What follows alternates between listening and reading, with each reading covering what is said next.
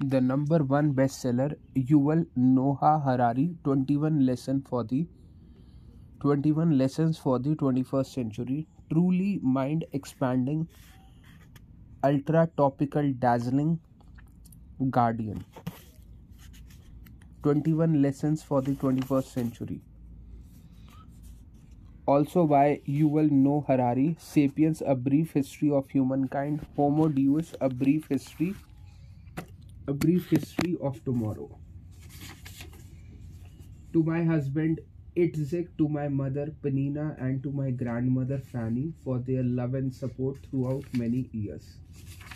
Content Introduction In a world deluged by irrelevant information, clarity is power. In theory, anybody can join the debate about the future of humanity, but it is it is so hard to maintain a clear vision frequently we don't even notice that a debate is going on or what. The key question are billions of us can hardly afford the luxury of investigating because we have more pressing things to do. We have to go to work take care of the kids or look after elderly parent. Unfortunately history gives no discount if the future of humanity is decided in your absence because you are too busy feeding and clothing your your kids you and they will not be exempt from the consequences. This is very unfair but who said history was fair? As historian i cannot give people food or clothes but i can try and offer some clarity thereby helping to level the global playing field. If this empower even a handful of additional people to join the debate about the future of our species. I have done my job. My first book, Sapiens, survived the human past, examining how an insignificant ape became the ruler of the planet Earth. Homo Deus, my second book, explored the long term future of life, contemplating how humans might eventually become gods and what might be the ultimate destiny of intelligence and consciousness. In this book, I want to zoom in on the here and now. My focus is on current affairs and on the immediate future of social of of human society what is happening right now what are the today what are the today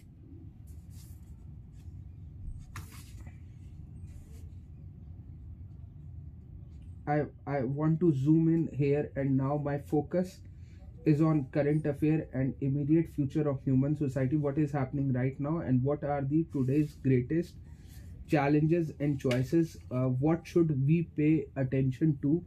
What should we teach our kid? Of course 7 billion people have 7 billion agenda. And as already noted thinking about the big picture is a relatively rare luxury. A single mother struggling to raise two children in a Mumbai slum is focused on the is focused on the next meal refugee in a boat in the middle of the Mediterranean. Scan the horizon for any sign of land.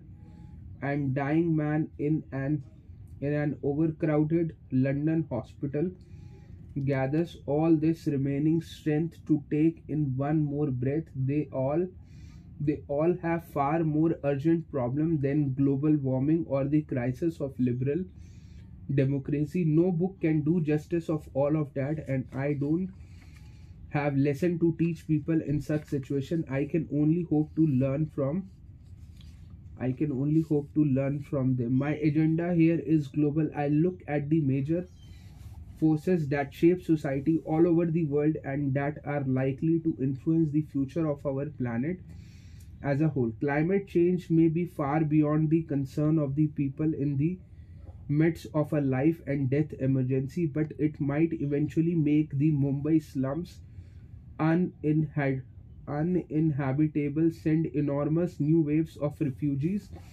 across the Mediterranean, and lead to a worldwide crisis in healthcare. Reality is composed of many threads and this book tries to cover different aspects of our global predicament without claiming to be exhaustive unlike sapiens and homo deus This book is not intended as a historical narrative but rather as a selection of lessons.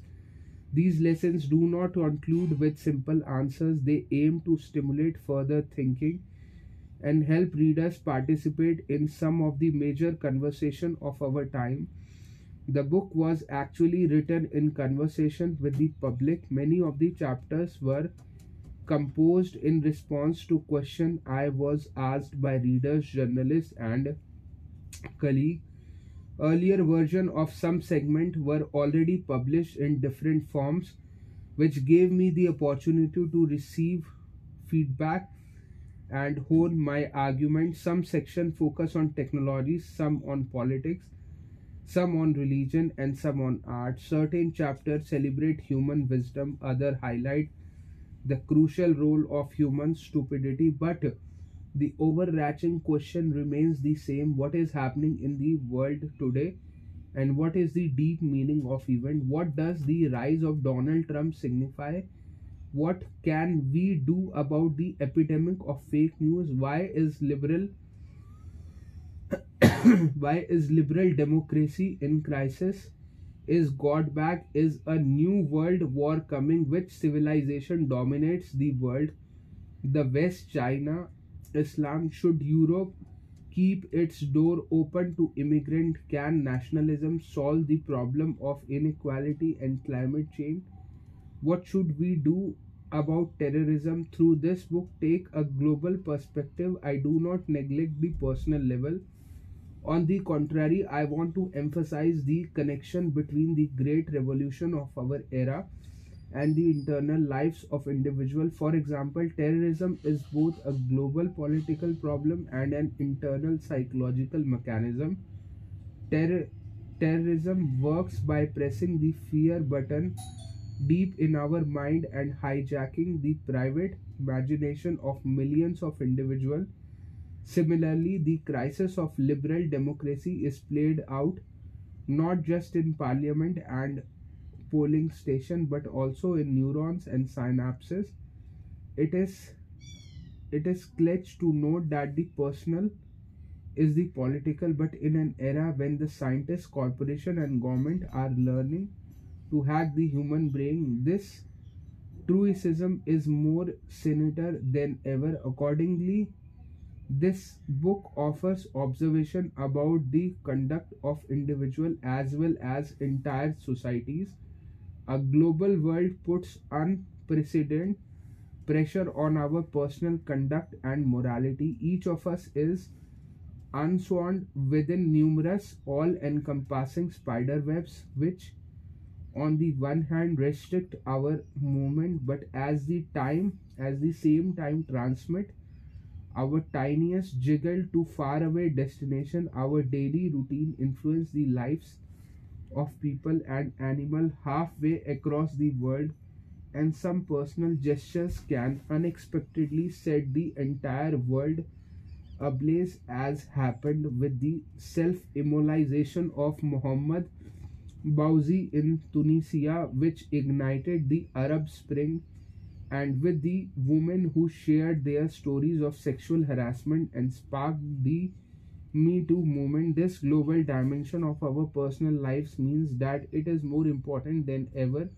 to uncover our religious and political biases, our racial and gender privileges, and and our unwitting com- and our unwitting complicity in institutional operation, but but is that a realistic enterprise? How can I find a firm ethical ground in a world that extends for beyond my horizon, that spins completely out of human control, and that holds all gods and ideologies suspect? The book begins by surveying the current political and technological predicament. At the close of the 12th century, it appeared that the great ideological battles between fascism, communism and liberalism resulted in the overwhelming victory of liberalism, democratic politics, human rights, and free market capitalism seemed destined to conquer the entire world. But as but as usual history took an unexpected turn and after fascism in communism collapse now liberalism is in a jam. So where we are heading this question is particularly poignant because liberalism is losing credibility exactly when the twin revolution in information technology and biotechnology confront us with the biggest challenge our species has ever encountered the merger of information the merger of infotech and biotech might soon push billions of humans out of job market and undermine both liberty and equality. Big data algorithm might create digital dictatorship in which all power is concentrated in the lands of a tiny elite while most people suffer not from exploitation but from something far worse irrelevance. I discussed i discussed the merger of infotech and biotech at length in my previous book homo deus but whereas the book focused on the long term prospect taking the perspective of centuries and even millennia this book concentrate on the more immediate social economic and political crisis. My interest here is less in in eventual creation of inorganic life and more in the threat to the welfare state and to particular institutions such as European Union. The book does not attempt to cover all the impact of new technologies. It in particular through technology hold many wonderful promises. My intention here is to highlight mainly the threat and danger since the corporation and entrepreneurs who lead the technological revolution naturally tend to sing the praises of their creation, it falls to sociologists, philosophers, and historians like myself to sound the alarm and explain all the way things can go terribly wrong. After sketching the challenges we face, in the second part of the book, we examine a wide range of potential responses could Facebook engineers use AI to create a global community that will that will safeguard human liberty and equality? Perhaps the answer is to reverse the process of globalization and re-empower the nation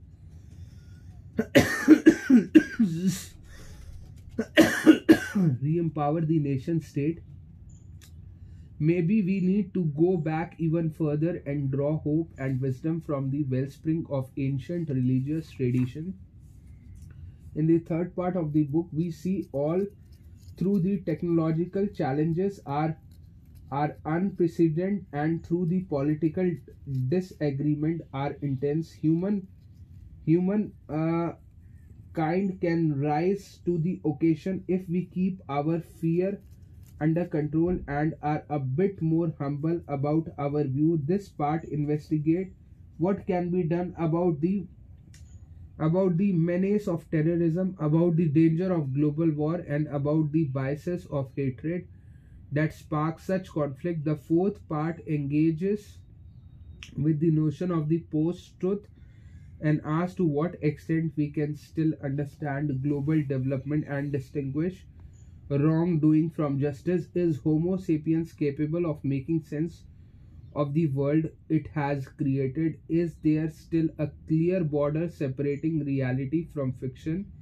In the fifth and final part i gather together the different thread and take a more general look at life in an age of bewilderment. When the old stories have collapsed and no new story has emerged so far to replace them we are we. What should we do in life what kind of skills do we need given everything we know and don't know about science about god about politics and about religion what can we say about the meaning of life today this may sound over ambitious but homo sapiens cannot wait philosophy religion and science are all running out of time. People have debated the meaning of life for thousands of years. We cannot continue this debate indefinitely. The looming ecological crisis, the growing threat of weapons of mass destruction, and the rise of new disruptive technologies will not allow it. Perhaps most importantly, artificial intelligence and biotechnology are giving humanity the power to reshape and re engineer life. Very soon, somebody will have to decide how to use this power based on some implicit or explicit story about the meaning of life. Philosophers are very patient.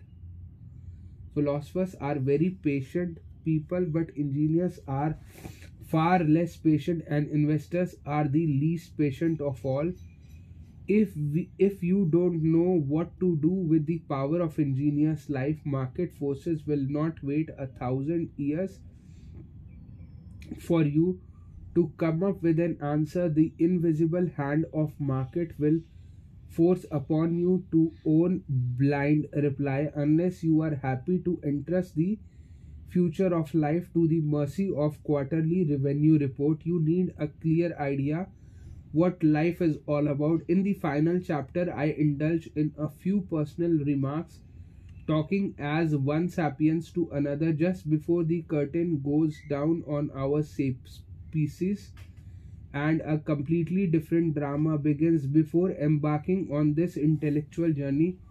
I would like to I would like to highlight one crucial point. Much much of the book discusses the shortcoming of the liberal worldview and and of the democratic system i do not because i believe liberal democracy is uniquely problem problematic but rather because i think it is the most successful and most versatile political model human have so far developed for dealing with the challenges of the modern world. While it may not be appropriate for every society in every stage of development, it has proved its worth in more society and in more situation than any than any of the alternative. Therefore, when examining the new challenges that lie ahead of us, it is necessary to understand the limitation of liberal democracy and to explore how we can adapt and improve its current institution. Unfortunately, in the present political climate, any critical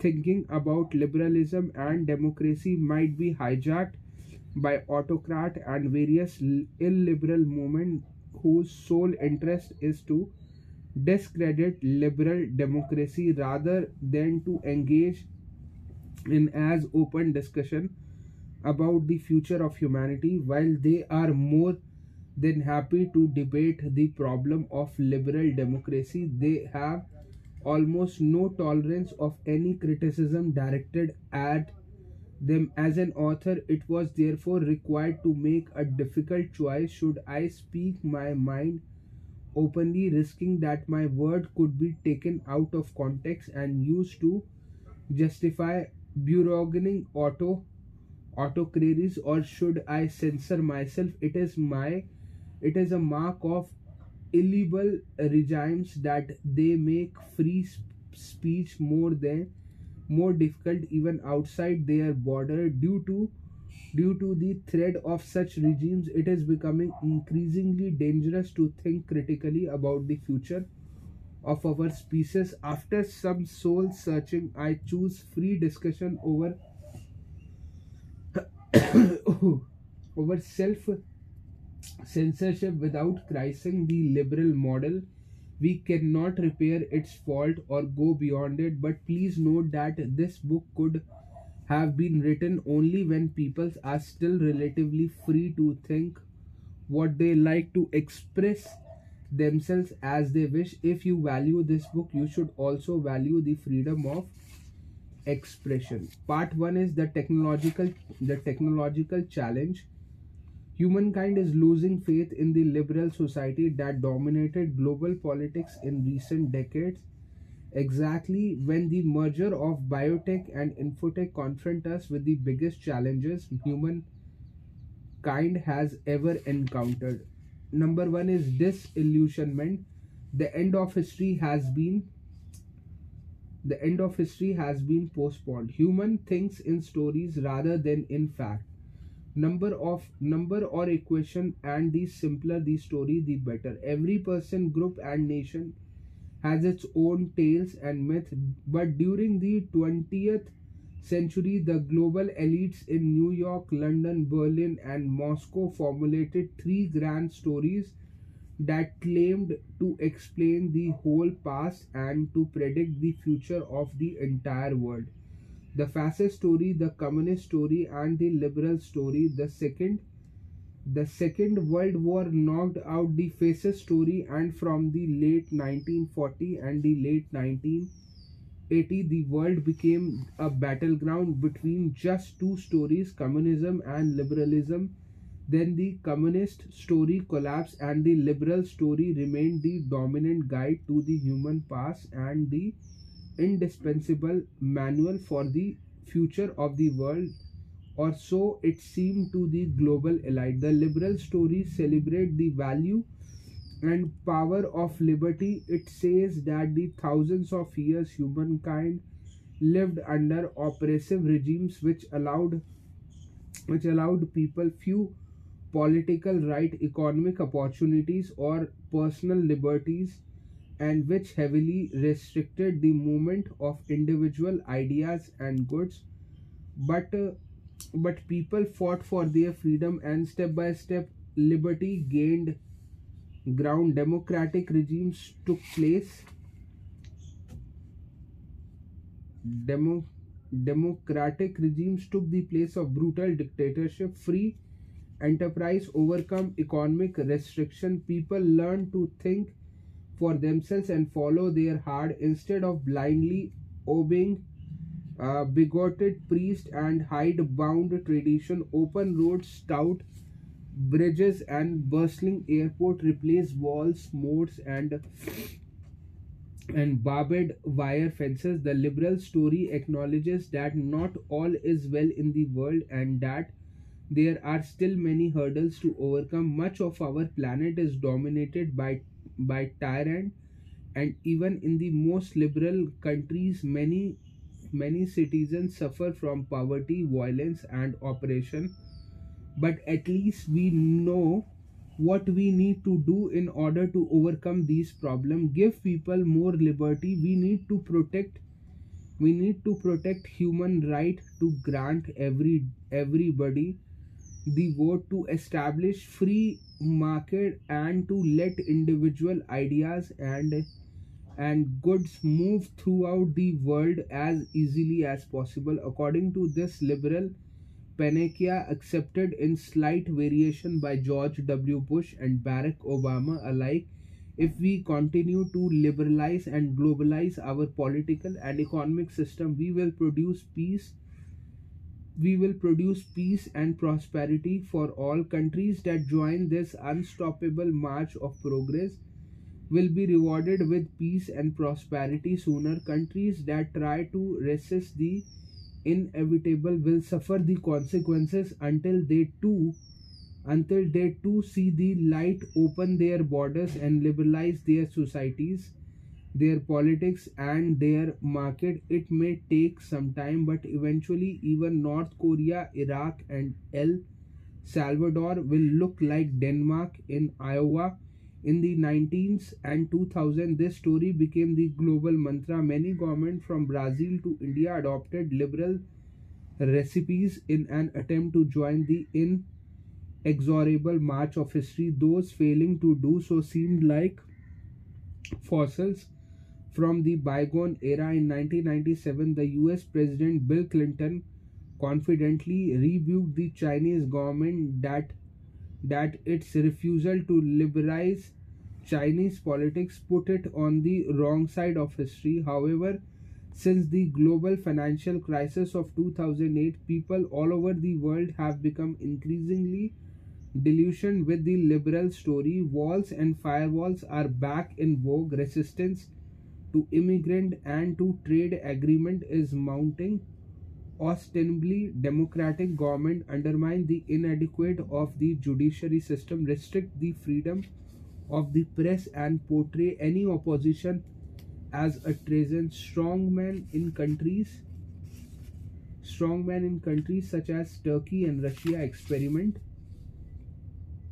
uh, with the new types of uh, illegal democrat democracies and downright dictatorship, today few would confidently declare that the Chinese Communist Party is on the wrong side of the history. The year 2016 marked by the Brexit vote in Britain and the rise of Donald Trump in United States, signified the moment when the tidal wave of disillusionment reached the core liberal state of Western Europe and North America, whereas a few years ago, Americans and Americans and Europeans were still trying to liberalize Iraq and Libya at the point of the gun. Many people in Kentucky and Yorkshire have now come to see the liberal the liberal vision as either undesirable and unattainable. Some discovered a liking for the old hierarchical world and they just don't want to give up their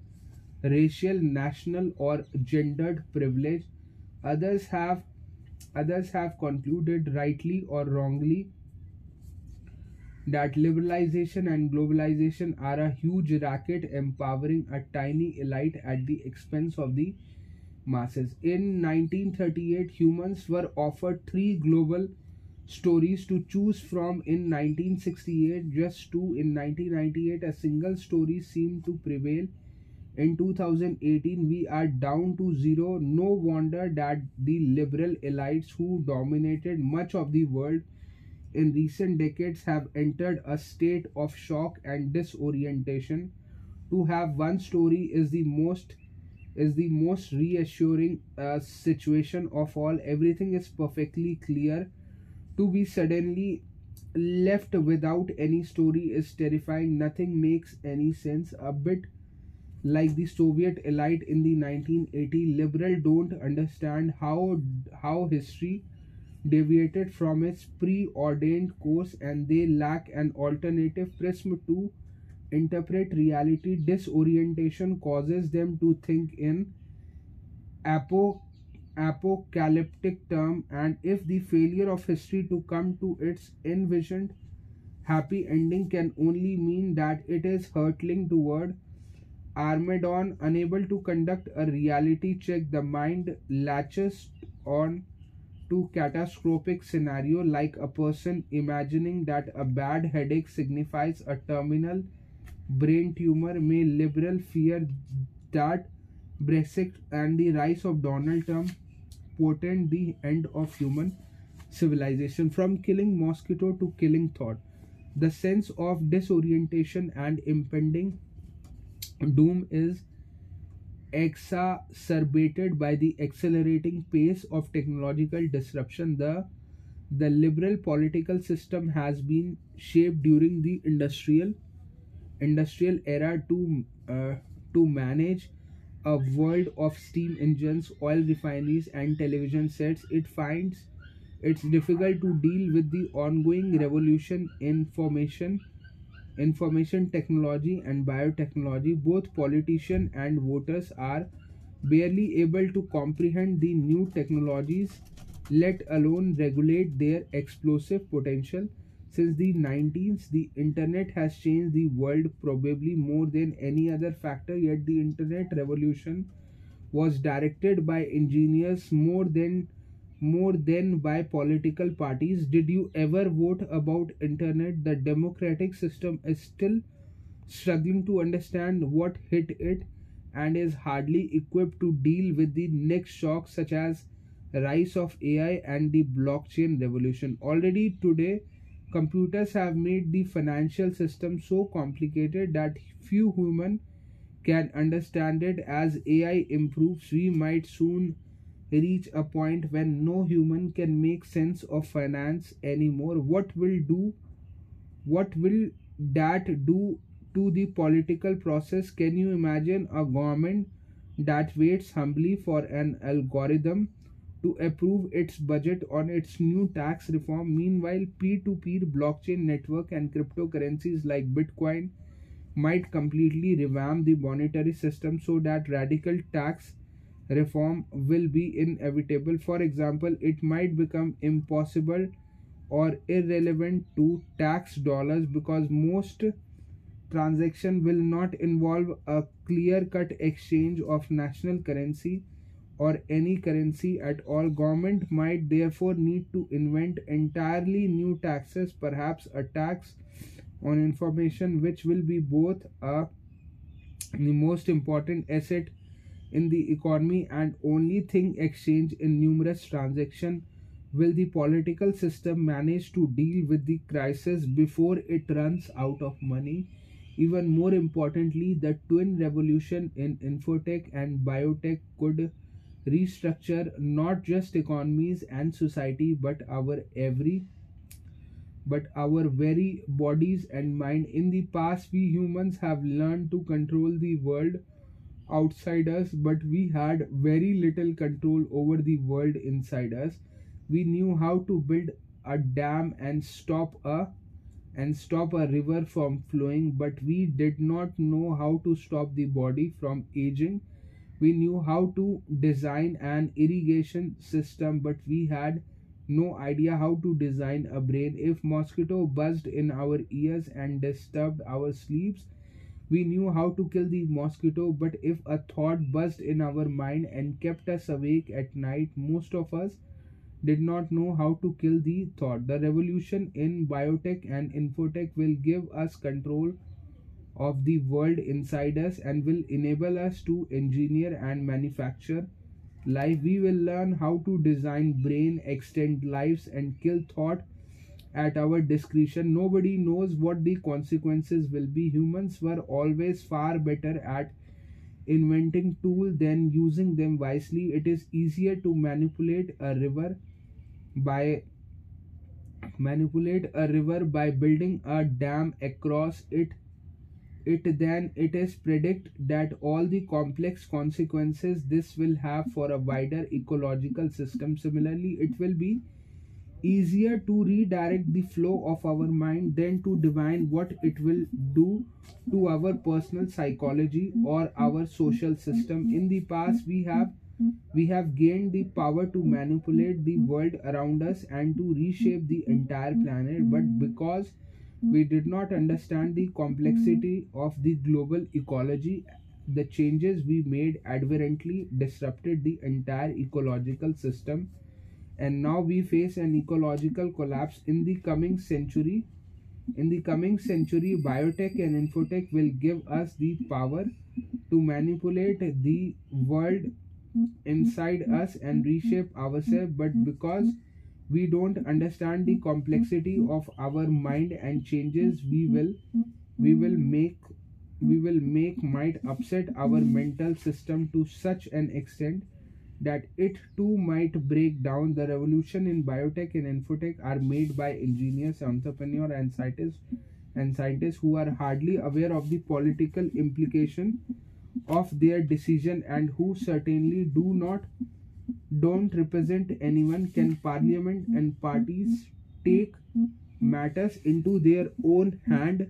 At present it does not it does not seem so. Technological disruption is not even a leading item on the political agenda. Thus during the 26 during the 2016 US presidential race the main reference to disruptive technology concerned Hillary Clinton email debacle and despite all the talk about the job losses neither candidate addressed the potential impact of automation donald trump warned voters that the mexican and chinese will take their job and they should therefore build a wall on the mexican border he never warned voters that the algorithm will take their job, nor did he suggest building a firewall on the border with California. This might be one of the reasons, through not the only one, why even voters in the heartland of the liberal West were losing faith in the liberal story and in the democratic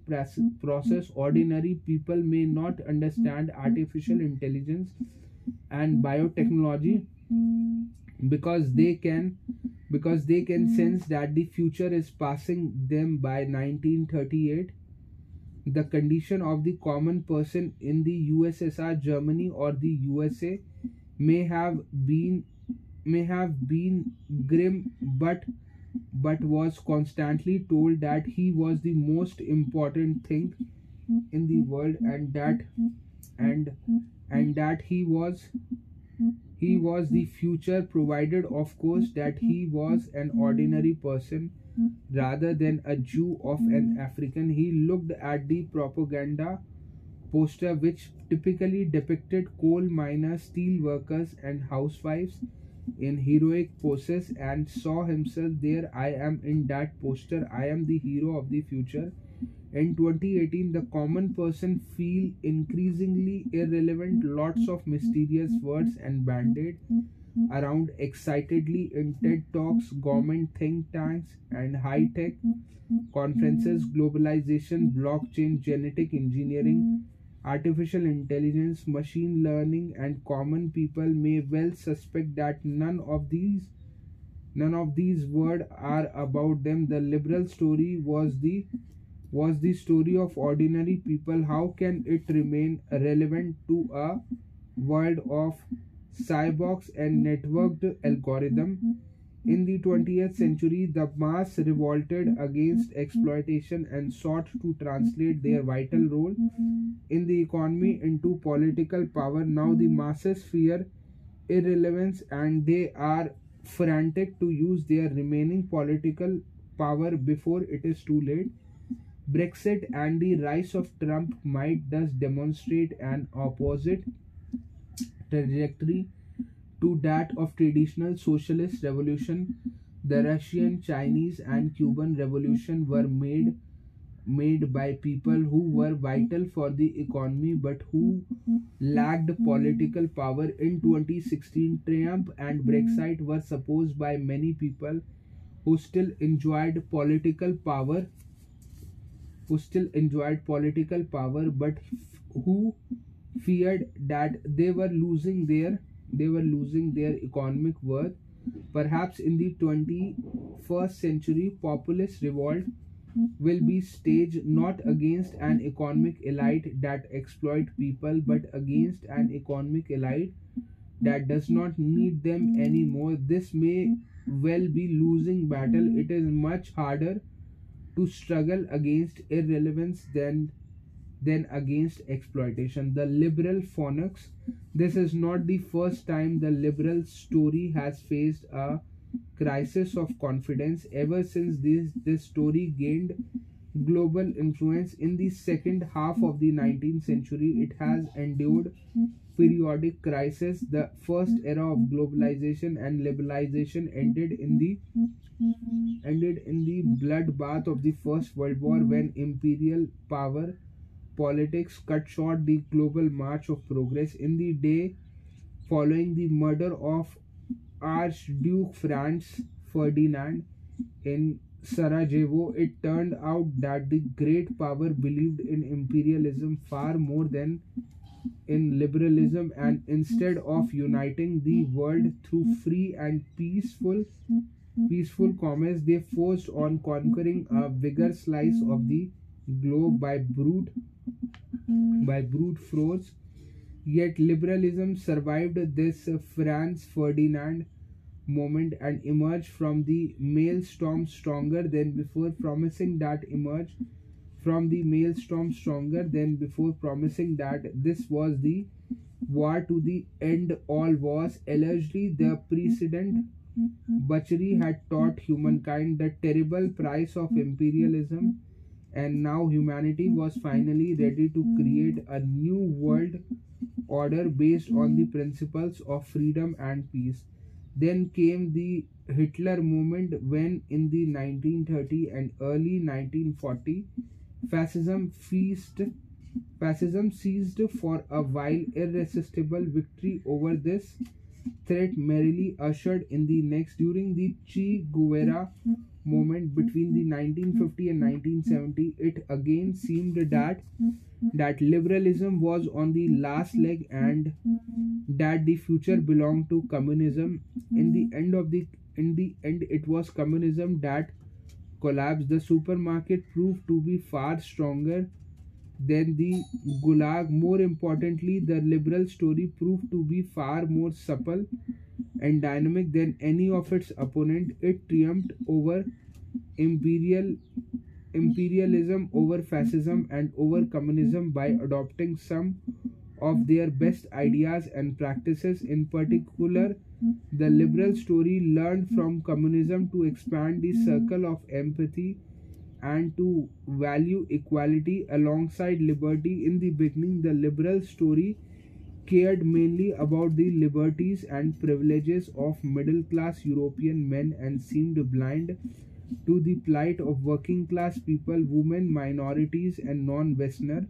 When in 1918 victorious Britain and France talked excitedly about mm-hmm. liberty, they were not thinking about the mm-hmm. subject of their mm-hmm. worldwide empires. For example, Indian demand for self determination were answered by the Amritsar massacre of 1990, 1919, eh, in which the British Army killed hundreds of unarmed demonstrators. Even in the wake of Second World War, Western liberals still had the very hard time applying their supposedly universal values to non-Western people. Thus, when the Dutch emerged in 1945 from five years of brutal Nazi occupation, almost the first thing they did was raise an army and send it halfway across the world to reoccupy their former colony of Indonesia, whereas in 1940 the Dutch gave up their own independence after little more than four days of fighting. They fought for more than four long and bitter years to suppress Indonesian independence. No wonder that many national liberation movement throughout the world place their hopes on communist Moscow and hmm. Beijing rather than on self-proclaimed champions of liberty in the West. Gradually, however, the liberal story expanded its gradually, however, the liberal story expanded its horizon and at least in theory came to value the liberties and right of all human beings without exception. As the circle of liberty expanded, the liberal story also came to recognize the the importance of communist style warfare program. Liberty is not worth much less it is coupled with some kind of social safety net social democratic welfare states combined democracy and human right with uh, with the state sponsored education and healthcare even the extra capitalist usa has realized that the protection of liberty require at least some government uh, welfare services starving children have no liberties. By the early 1990s thinkers and politicians alike hailed the end of history confidently asserting that all the big political and economic questions of the past had been settled and that the refurbished liberal package of democracy, human right, free market and government welfare services remained the remained the only game in the town. This package seemed destined to spread around the whole world, overcome all obstacles, erase all national borders, and turn humankind into one free global community but history has not ended and following the Franz Ferdinand movement, the Hitler movement and Che Guevara movement, we now find ourselves in Trump movement. This time, however, the liberal story is not faced by the coherent ideological opponent like imperialism, fascism and communism.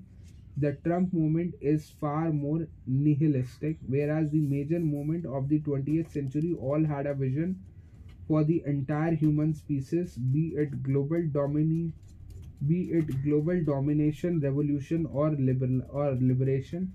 Donald Trump offers no such thing, just the opposite. His main message is that it's not America's job to formulate and promote any global vision. Similarly, the British Brexiteers barely have a plan for the future of the disunited kingdom the future of europe and the and of the world is far beyond their horizon. Most people who voted for trump and brexit did not reject this liberal package in its entirety. They lost faith mainly in the globalization part. They still believe in democracy free market human right and social responsibility. But they think these fine ideas can stop at the border Indeed, they believe that in order to preserve liberty and prosperity in Yorkshire or Kentucky, it is best to it is best to build a wall on the border and adopt illiberal policies toward towards foreigner.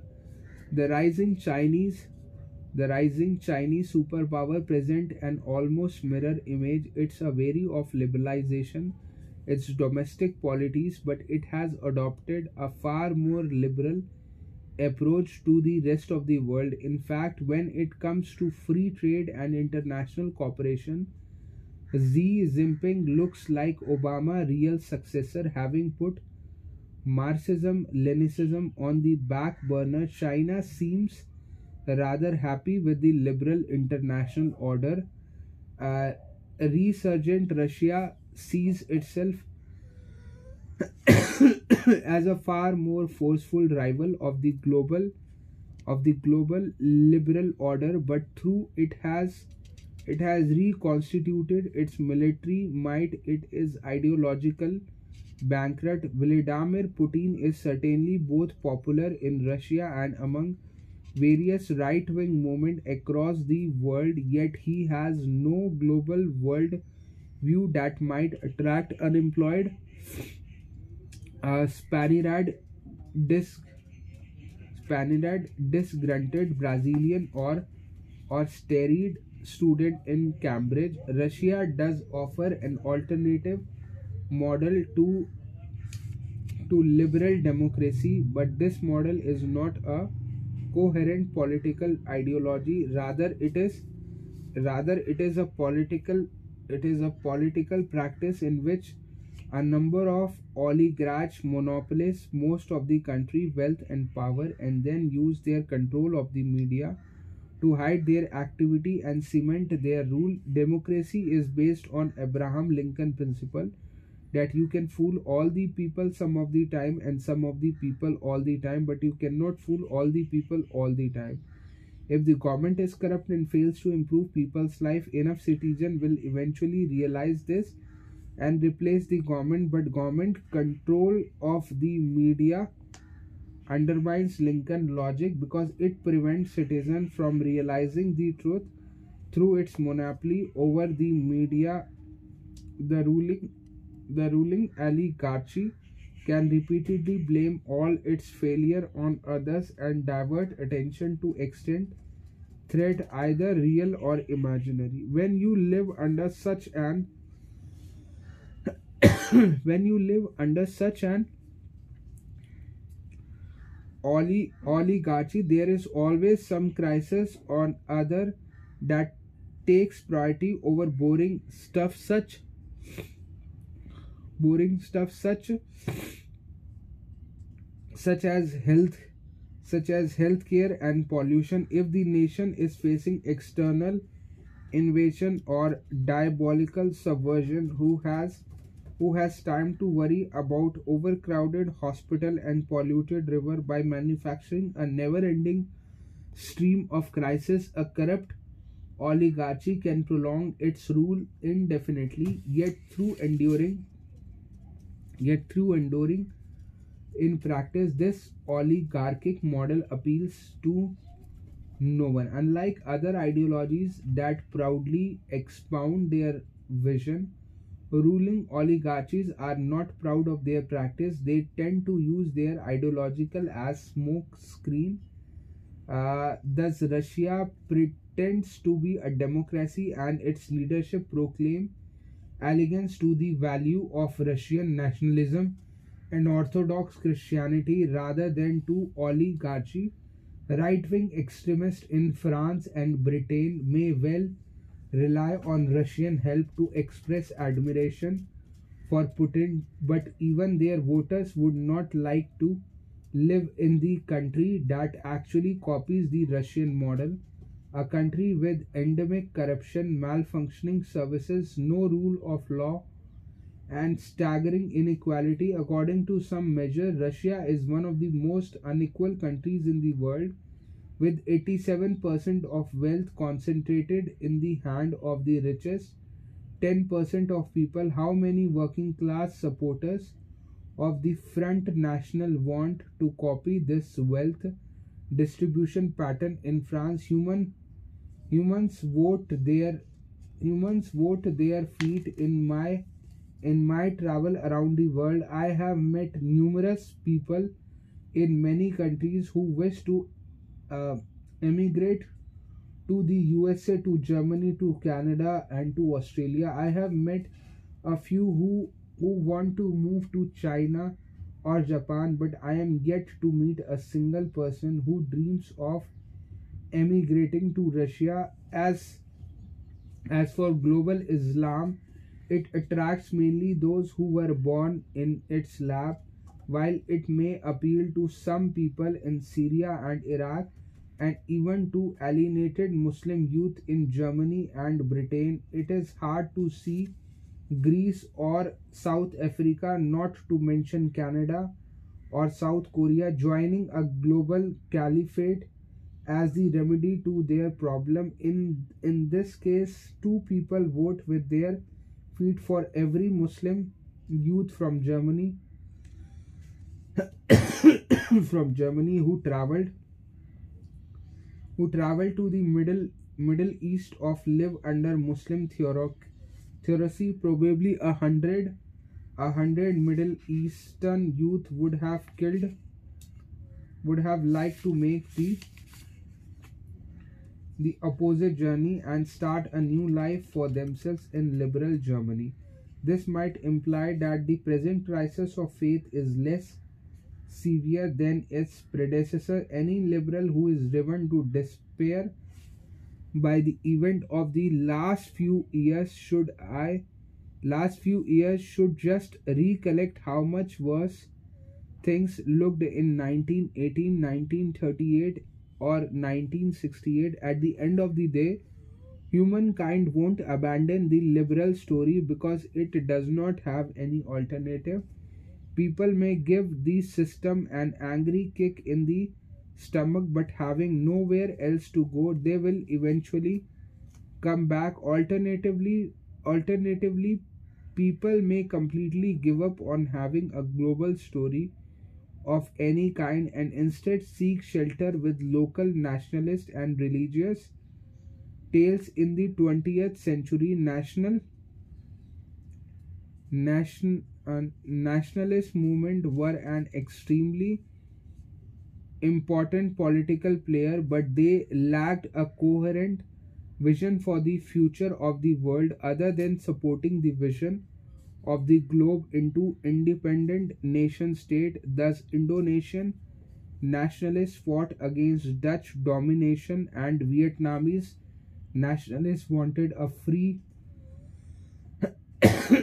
wanted a free vietnam but but there was no but there was no Indonesian or Vietnamese story for humanity as a whole when it came time to explain how Indonesia, Vietnam, and all other free nations should relate to one another and how humans should deal with global problems such as the threat of nuclear war, nationalists invariably turn to either liberal or communist idea. But if both liberalism and communism are now discredited maybe humans should abandon the very idea of single global story after all we were all those global stories even communism the product of western imperialism. Why should vietnamese villagers put their faith in the brainchild of a germany? From trier and a manchester industrialist maybe each country maybe each country should adopt a different idiosyncratic path defined defined by its own ancient tradition. Perhaps even westerners should take a break from from trying to run the world and focus on their own affairs for a change. This is arguably what is happening all over the globe as the vacuum left by the by the breakdown of liberalism is tentatively filled by nostalgic nostalgic fancies about some local golden Pass, donald trump coupled his call for american uh, for american isolationism with a promise to make America great again, as if the USA of the 1980 and 1950s was a perfect society that Americans should somehow recreate in the 21st century. The the Brexiter dream of making Britain Britain an independent power as if they were still living in the days of Queen Victoria and as if splendid isolation were a viable policy for the era of the internet and global warming, Chinese elites have rediscovered their native imperial and Confucian legacies as a supplement or even substitute for the doubtful Marxist ideology they imported from the West in Russia. Putin's official vision is not to build a corrupt oligarchy but rather to resurrect the old Tsarist empire the century after the Bolshevik revolution. Putin, Putin promises a return to ancient Tsarist glories with an autocratic government buoyed by Russian nationalism and Orthodox uh, piety spreading its might from the Baltic to Caucasus. Similar nostalgic dream that mixed nationalist attachment with religious tradition underpin regimes in in India, Poland, Turkey, and numerous other countries. Nowhere are these fantasies more extreme than in the Middle East, uh, where Islamists want to copy the system established by the Prophet Muhammad in the city of Medina 1400 years ago, while fundamentalist Jews in Israel out out to do? Even the Islamists and dreams of and dreams of going back 2500 years to biblical to biblical time member of Israel ruling coalition government talk openly about their hope of expanding modern Israel border to match more closely those of biblical Israel of re reinstating biblical law and even for rebuilding the ancient temple of Jiva in Jerusalem in place of the Al Aqsa Mosque. The liberal elite took in horror as these developments and hope that humanity will return to the liberal path in time to liberal path in times to avert in time to avert despair despair in this final speech of the final speech to the united nations in in september 2016 president obama warned his listener against retreating into a world sharply divided and ultimately in conflict along age old lines of nation and tribe and race and religion. Instead she said instead he said the principle of open market and accountable governance of democracy and human right and international law remain the firmest foundation for human progress in this century, Obama has rightly pointed out that despite the numerous shortcomings of the liberal package, it has much better record than any of its alternative. Human, most humans never enjoyed greater peace or prosperity than they did under the ages of the liberal order of the early 21st century for the first time in history infectious disease kill fewer people than old age famine kills fewer people than obesity and violence kills fewer people than accident. But liberalism has no obvious answer to the biggest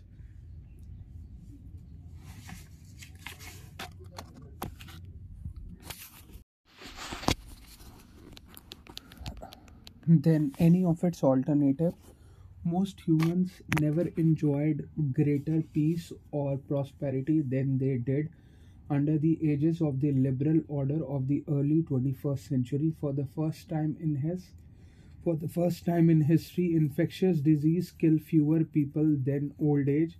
Famine kills fewer people than obesity and violence kills fewer people than accident. But liberalism has no obvious answer to the biggest problem we face ecological collapse and technological disruption. Liberalism traditionally relied on economic growth to magically solve difficult social and political conflict. Liberalism reconciled the proletariat with the bor with the bourgeoisie, the faith with the faith with the atheist, the natives with the immigrant, and the Europeans with the Asian by promising everybody a large slice of the pie with a constantly growing pie that was possible. However, economic growth will not save the global ecosystem, just the opposite. It is the cause of the ecological crisis, and the economic growth will not solve technological disruption. It is predicted on the invention of more and more disruptive technologies. The liberal story and the logic of free market capitalism encourage people to have grand expectation during the later part of the 12th century. Each generation whether in whether in houston shanghai istanbul or sao paulo enjoyed better education superior healthcare and larger income than the one that came that came before it in coming decades. However owing to a combination of technological disruption and ecological meltdown the younger generation might be lucky to just stay in place. We are consequently left with the task of creating an updated story for the world, just as the upheaval of the Industrial Revolution gave birth to the novel ideologies of the 20th century. So, the coming revolution in biotechnology and information technology are likely to require fresh vision.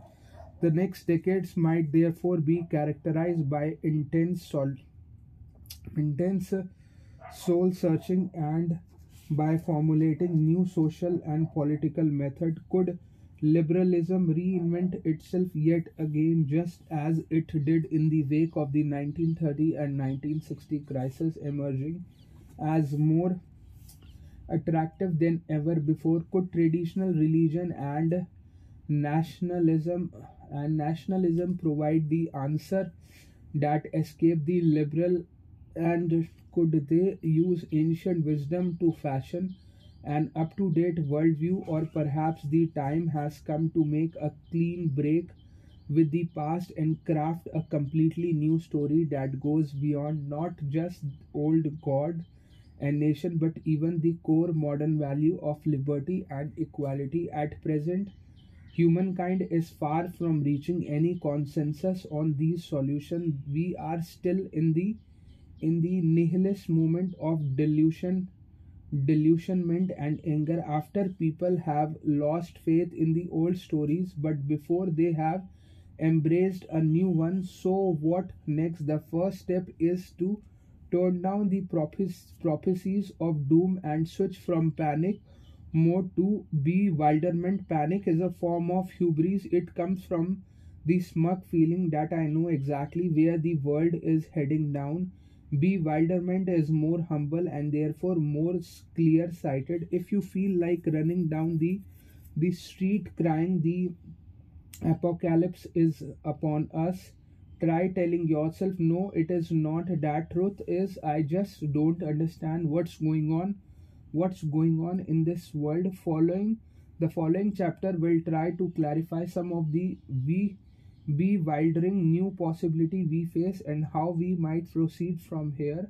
But uh, before exploring potential solution to humanity predicament we need a better grasp of the challenge technology post the revolution in information technology and biotechnology are still in their infancy and it is debatable to what extent they are really responsible for the current crisis of liberalism most people in Bir- Birmingham, Istanbul, St. Petersburg, and Mumbai are only dimly aware, if at all, of the rise of the artificial intelligence and its potential impact on their lives.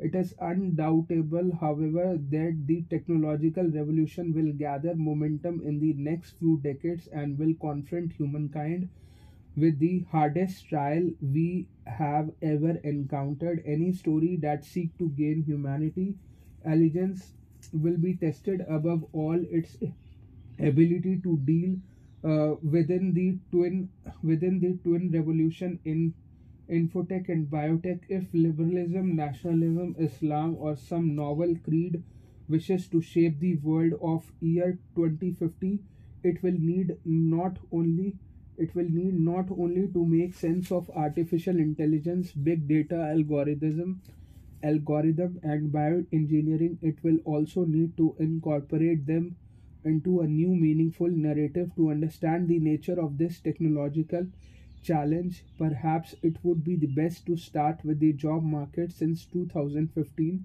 i have been traveling around the world taking with government have official business people social activists and school kids about the human predicament whenever they become impatient or bored by all the talk of artificial intelligence big data algorithm and bioengineering, I usually need to mention just one magic word to snap them back to attention job. The technological revolution might soon push billions of humans out of the job market and create a massive new useless class leading to social and political upheaval that no existing ideology knows how to handle all the talk about technology and ideology might sound abstract and remote, but the very real prospect of mass employment or personal employment leaves nobody indifferent. Chapter number two is work. When you grow up, you might not you might not have a job. We have no idea what the job market will look like in 2050. It is generally agreed that machine learning and robotic will change almost every line of work from producing yoga to teaching yoga. However, there are conflicting views about the nature of the change and its eminence. Some believe that within a mere decade or or two billions of people will become economically redundant. Other maintain that even in the long run, automation will keep generating new jobs and greater prosperity for all. So, are we on a verge of terrifying upheaval? Are of such forecasts yet another example of ill founded uh, Luddite hysteria? It is hard to say. Fear that fear that automation will create massive unemployment go back to the 19th century and so far they have never materialized since the beginning of the industrial revolution for every job lost to machine, at least one new job was created, and the average standard of living has increased dramatically. Yet they yet there are good reason to think that this time it is different and that machine learning will be real game changer. Humans have two types of ability, physical and cognitive.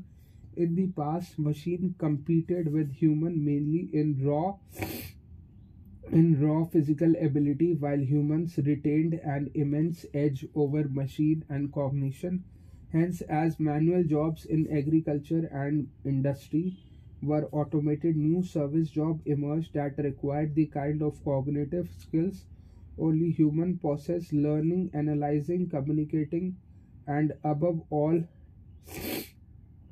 and above all understanding human emotion. However ai is now beginning to out ai ai now beginning to outperform human in more and more of these skills including in the understanding of human emotion.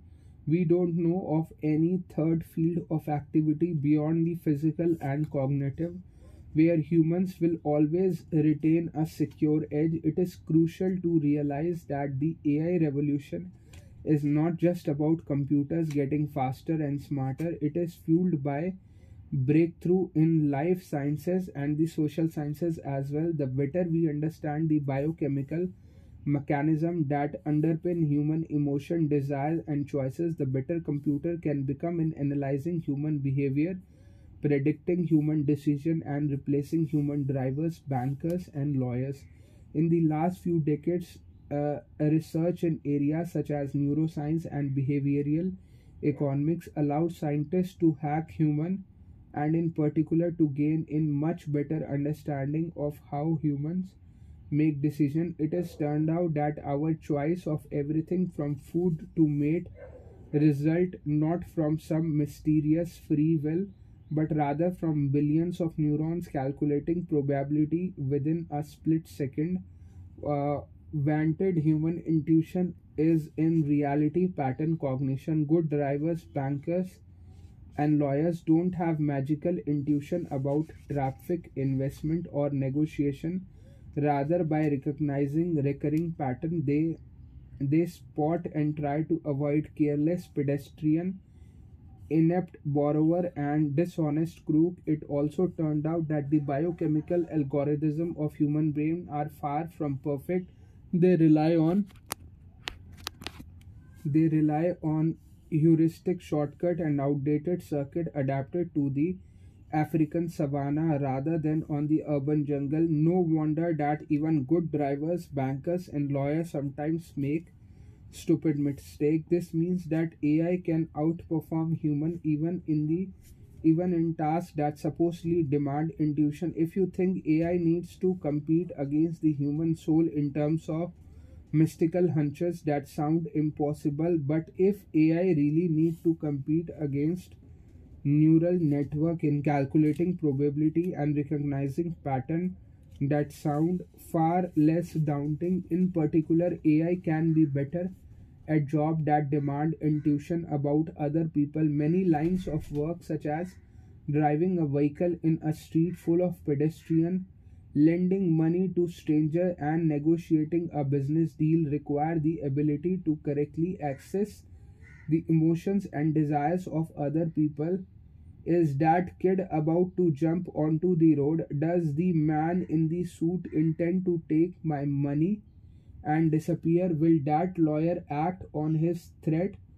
Or is he just bluffing as long as it was thought that such emotion and desires were generated by an immaterial spirit? It seemed obvious that computer will never be able to replace human drivers bankers and lawyers. For how can a computer understand the divinely created human spirit? Yet if these emotion and desires are in fact no more than bio than biochemical algorithm. There is no reason why computers cannot decipher these algorithms and do so far so far better than any homo sapiens. A driver predicting the intention of pedestrian a banker accessing the credibility of a potential borrower and a lawyer gauging the mood at the negotiation table. Don't rely on witchcraft rather unbeknownst to them their brain are recognizing biochemical pattern by analyzing facial expression tones of voice hand movements and even body and even body odor an ai equipped with the right sensor could do that far more accurately and reliably human than a human. Hence, the threat of a job losses does not result merely from the rise of infotech; it results from the from the confluence of infotech with with biotech. The way from the MFRI scanner to the labor market is long and tortuous but it can still be covered with within a few decades what brain scientists are learning today about the amygdala and, cereb- and cerebellum might make it possible for the computer to outperform human psychiatrists and bodyguard in 2050 ai not only stand poised to human to hack human and outperform them in what were hit hero in what were hit Herto uniquely human skill, it also enjoys uniquely non-human ability which make the difference between the AI and the human worker one of the kind rather than merely of degree. Two particularly important non-human abilities that AI possess are connectivity and update update ability. Since humans are individual, it is difficult to connect them to one another and to make sure that they are all up to date.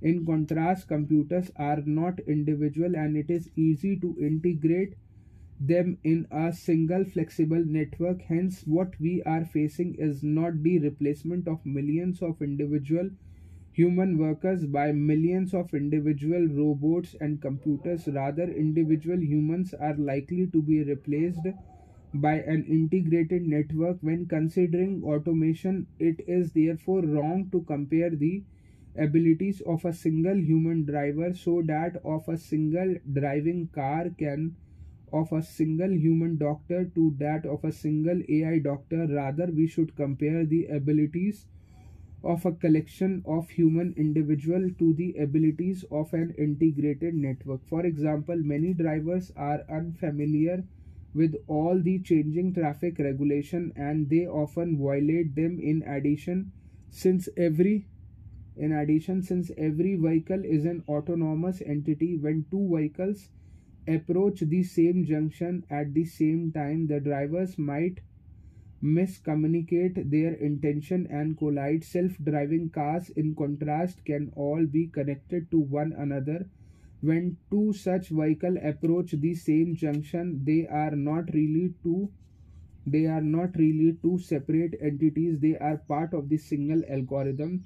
The chances that they might miscommunicate and collide are therefore far are therefore far smaller and the Ministry of Transport decide to change some traffic regulation. All self-driving vehicles can be easily updated at exactly the same amount and bearing some bug in the program. They will they will all follow the new regulation to the letter. Similarly if the who world health organization identifies a new disease or if a laboratory produces a new machine it is almost impossible to update all the human doctor in the world about these development. In contrast, even if you have 10 billion AI doctors in the world, each monitoring the health of a single human being, you can still update all of them within a split second and they all communicate to each other their feedback on the new disease or medicine. These potential advantage of connectivity and updatability are so huge that at least in some lines of that in some lines of work it might make sense to replace all humans with computer even if individually some humans still do a better job than the machine. You might object that that by switching from individual humans to a computer network we will lose the advantages of individuality. For example if one human doctor makes a wrong judgment he does not kill all the patient in the world and he does not block the development of all new medication. In contrast if all doctors are really just a single system and that and that system makes a mistake the result might be cata catastrophic. In truth however an integrated computer system can maximize the advantage of connectivity without losing the benefit of individuality. You can run many alternative algorithms on the same network so that a patient in a remote jungle village can access through her smartphone not just a single authoritative doctor but actually a hundred different AI doctor whose relative performance is constantly being compared. You don't like what the IBM doctor told you? No problem. Even if you are stranded somewhere on the slopes of Kilimanjaro you can easily contact the Baidu doctor for a second opinion. The benefit for human society are likely to be immense. AI doctor could provide far better and cheaper healthcare of billions of people, particularly of those who currently receive no healthcare at all. Thanks to learning algorithm and biometric sensor, a poor villager in an underdeveloped country might come to enjoy far better healthcare via her smartphone than the richest person in the world gets today from the most advanced urban hospital. Similarly, self-driving vehicle could provide people with much better transport services and in a particular reduce mortality from traffic accident today close to 1.25 million people are killed annually in traffic accident twice the number killed by war crime and terrorism combined more than 90% of these accidents are caused by very human error. Somebody drinking alcohol and driving, somebody texting a message while driving, somebody falling asleep at the at the wheel, somebody daydreaming instead of paying attention to the road. The US National Highway Traffic Safety Administration estimated in 2012 that 31% of the fatal crashes in the USA involved alcohol abuse, 30% involved speeding, and 21% involved distracted drivers. Self driving vehicles will never do any of these things through they suffer from their own problem and limitation and through some accident are inevitable replacing all human drivers by computers is expected to reduce death and injuries on the road by about 90% in other words switching to autonomous vehicle is likely to save the lives of millions millions people every day. Hence it would be madness to block automation in fields such as such as transport and healthcare just in order to protect human job. After all what we ultimately ought to protect is humans not jobs redundant drivers and doctors will just have to find something something else to do. The mozart in the machine. At least in at least in the short term, AI and robotics are likely to completely eliminate entire industries' jobs that require specialization. In a narrow range of routinized activity will be automated, but it will be much more difficult to replace humans with machine in less routine in less routine jobs that demand the simultaneous use of wide range of skills and that involve dealing with unforeseen scenario. Take healthcare for example. Many doctors focus almost exclusively on processing information. They absorb medical data analyze it and produce a diagnosis nurse in contrast also need good motor and emotional skill in order to give a painful injection replace a bandage or restrain a violent patient. Hence, we will probably have an AI family doctor on our smartphone decade, but smartphone decade before we have a reliable nurse robot. The human care industry, which takes care of the sick, the young, and the elderly, is likely to remain a human bastion for a long for a long time. Indeed, as people live longer and have fewer children, care of elderly uh, will probably be one of the fastest growing sector in human labor market. Alongside care, creativity too poses particularly difficult hurdles for automation. We don't need we don't need human to sell us music anymore. We can download it directly from the iTunes store but the composers, musicians, singer and DJs are still flesh and blood. We rely on their creativity not just to produce completely new music but also to choose among a mind-boggling range of available possibilities. Nevertheless, in the long run, no job will remain absolutely safe for automation. Even artists should be even artists should be put on notice in the modern world art is usually associated with human emotion we tend to think that artists are channeling internal psychological force that that the whole purpose of art is to connect is to connect us with our emotions or to inspire in us some new feeling concept. consequently when we come to evaluate art, we tend to judge it by its emotional impact on the audience.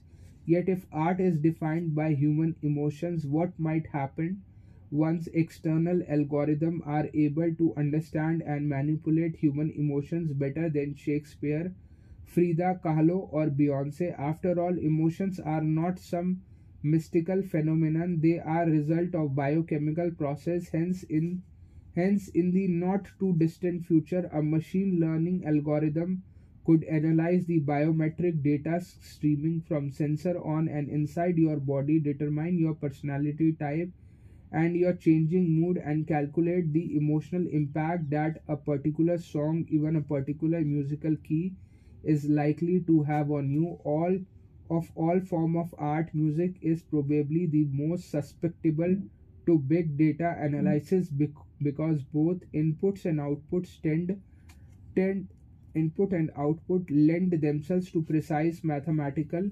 depiction. The inputs are the mathematical pattern of sound waves and the outputs are the electrochemical pattern of neural storm within a few decades. An algorithm that goes over millions of musical experiences might learn to predict how particular input result in particular output. Suppose you just had a nasty suppose you just had a nasty fight within your boyfriend. The algorithm in charge of your sound system will immediately uh, will immediately discern your inner emotional turmoil and based on what it it knows about you personally and about human psychology in journal it will play songs tailored to resonate with your gloom and echo your distress. These particular songs might not work well with other people but are just perfect for your personality type. After helping you get in touch with the depth of your sadness the algorithm would then algorithm would then play the one song in the world that is likely to cheer you up perhaps because your subconscious connect it with the happy childhood memory that even you are not aware with the happy childhood memory that even you are not aware of. No human dj could ever hope to match the skills of such an ai you might object that the ai would thereby kill ai would would would thereby kill seren, serendipity and lock us inside a narrow musical a narrow, a narrow musical cocoon woven by our previous likes and dislikes. What about exploring new musical taste and style? No problem. You can easily adjust the algorithm to make 5% 5% of its choices completely at random, unexpectedly throwing at you a recording of an Indonesian gamelan ensemble, a Rossini opera, or the latest K pop hit over time by monitoring your reaction. The ai could even determine the ideal level of randomness that will optimize exploration while avoiding annoyance perhaps lowering its uh, serendipity level to 3% or raising it to 8% another possible objection is that it is unclear how the algorithm could establish its emotional goal. If you just fought with your boyfriend should be algorithm aimed to make you sad or joyful? Would would it blindly follow a rigid scale of good emotion and bad emotion? Maybe there are times in life when it is good to feel sad. The same question of course could be directed as human musician of djs uh, yet with an algorithm there are many interesting solutions to this puzzle.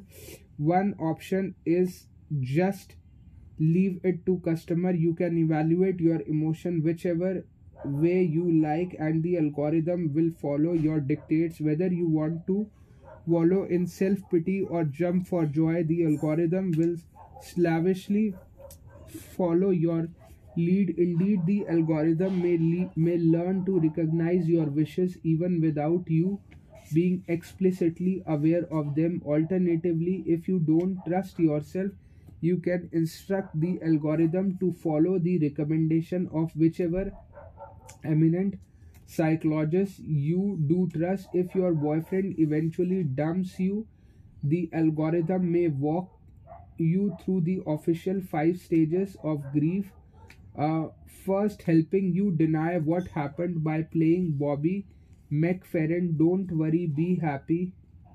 Uh, then whipping up your anger with Alanis Morissette, you oughta know, encouraging you to bargain with Jacques Brel, Ne Me Quitte Pas, and Paul Young come back and stay, dropping you into the pit of depression with Adele, someone like you, and hello, and finally aiding you to accept this situation with Gloria Gaynor. I will survive. The next step is is for the algorithm to start tinkering with the song and melodies themselves, changing them ever so slightly to fit your to fit your quick perhaps you dislike a perhaps you dislike a particular bit in an otherwise excellent song. The algorithm knows it because your heart skips a beat and your oxytocin level drops slightly whenever you hear that annoying part. The algorithm could rewrite or edit out the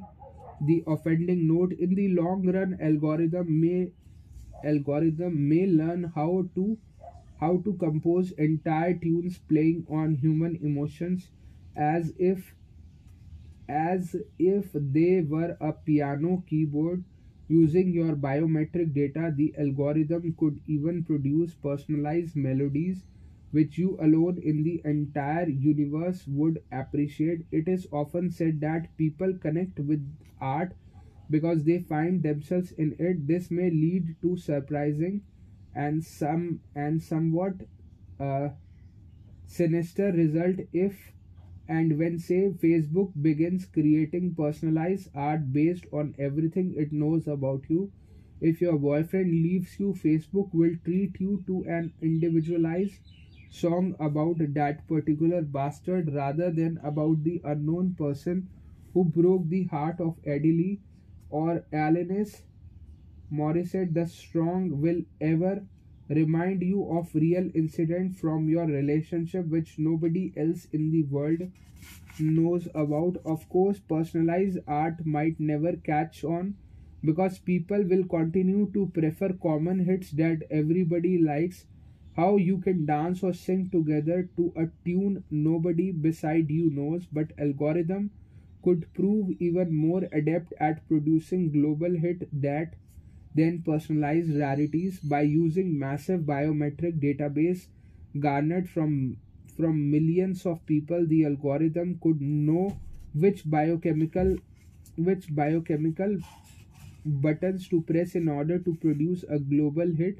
which would set everybody swinging like crazy on the dance floor. If art is really about inspiring or manipulating human emotion, few, if any, human musician will have a chance of competing with such an algorithm because they cannot match it in understanding the chief instrument they are planning on. The human biochemical system will all this result in great art that depends on the definition of art. If beauty is if beauty is indeed in the ears of the listeners and if the customers is always right then biometric algorithms stand a chance of producing the best art in history if art is about something deeper than human emotion and should express a truth beyond our biochemical vibration. Biometric algorithm might not make a very good artist, but nor do most human in order to enter the art market and displace many human composer and and performers algorithm won't have to begin by straight away surpassing Tchaikovsky. It will be enough if they outperform Britney Spears' new jobs is the loss of many traditional jobs in everything from art to health care will partly be offset by the creation of new human jobs gp who focus on diagnosing nose disease and administering familiar treatment will probably be replaced by ai doctor but precisely because of that there will be so much money to pay human doctor and lab assistant to do groundbreaking research and develop new medicine or surgical producers. Ai might help ai might help create new human jobs in another way. Instead of human competing with ai they could focus on servicing and leveraging ai for example the replacement of the replacement of human pilot by drones has eliminated some jobs but created many new opportunities in maintenance, remote control, data analysis, and cyber security. The US Armed Forces need 30 people to operate every unmanned predator and Reaper drone flying over Syria while analyzing the resulting harvest of information occupies at least 80 more 80 people more in 2015 the US Air Force lacked sufficient trained humans to fill all these positions and therefore faced an ironic crisis in manning its unmanned aircraft. If so, the job market of 2050 might well be characterized by human AI cooperation rather than competition in fields ranging from policing to banking. Teams of human plus AI could outperform both humans and computer. After IBM chess program Deep Blue beat Gary Gary Kasparov in 1997, humans did not stop playing chess. Rather, thanks to AI trainers, human chess master became better than ever and at least for while human AI teams knows as centaurs outperform both humans and computers in chess, AI might similarly help groom the best detective AI might similarly help groom the best detective, the bank, the bankers and solid and soldiers in history. The problem with all such new jobs, however, is that they will probably demand high level of expertise and will therefore not solve the problem of unemployed unskilled laborer creating new job creating new human jobs might prove easier than retraining human humans to actually fill these jobs during previous waves of automation. People could usually switch from one routine low skill job to another in 1920 a farm worker laid off due to mecha- mechanization of agriculture could find a new job in a factory producing tractor in 1980 an unemployed factory worker could start working as a cashier in a supermarket, such occupational changes were feasible because the move from the farm to the factory and from the factory to the supermarket required only limited retraining.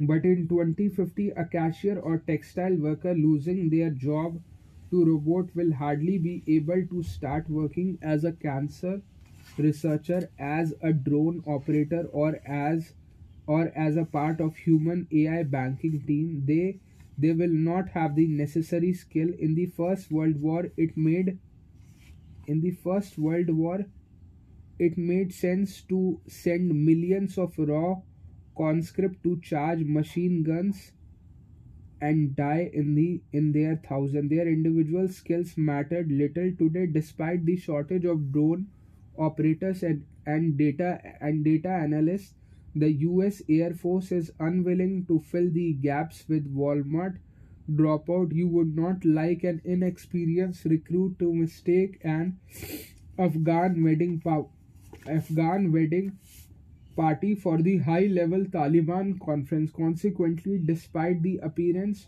of many new humans jobs, we might nevertheless witness to rise of a new useless class. We might actually get the worst of both worlds suffering simultaneously from high un- from high unemployment and a shortage of skilled labor many people might share the fate not of 19th century wagon drivers who switched to driving taxis but of 19th century horses who were increasingly pushed out of the job market altogether. In addition no remaining human job will ever be safe from the threat of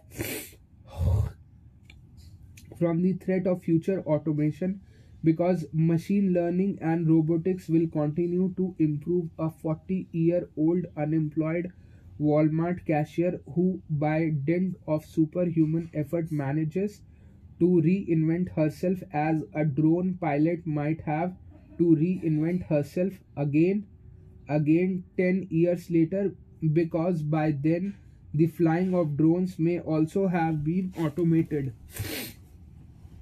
also have been automated this uh, volatility will also make it more difficult to recognize uh, unions or un or secure labor right.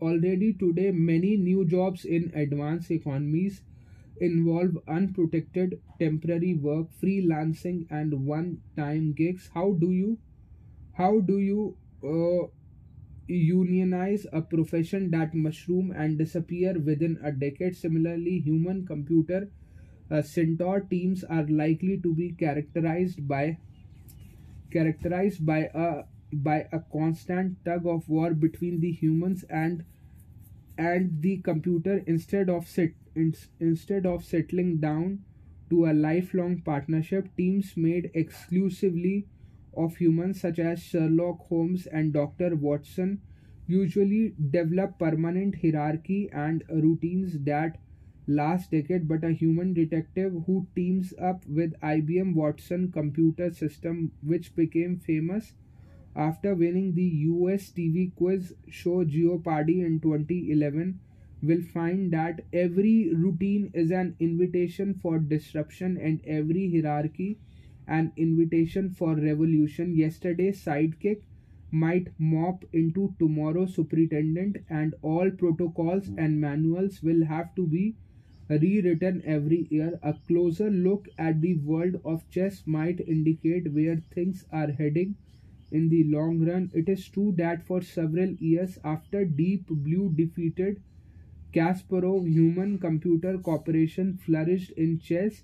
Yet in recent years, computers have become so good at playing chess that their human collaborators lost their values and might soon become utterly irrelevant on on December 7 on December 7 2017 a critical milestone was a critical milestone was reached not when a computer defeated a human at chess. That's the old news but when google Alpha Zero program defeated the stockfish 8 program stockfish 8 was the world's uh, world's computer chess champion for 2016 it had access to centuries of accumulated human experience in chess as well as to decades of computer experience, it was able to calculate 70 million chess position per second.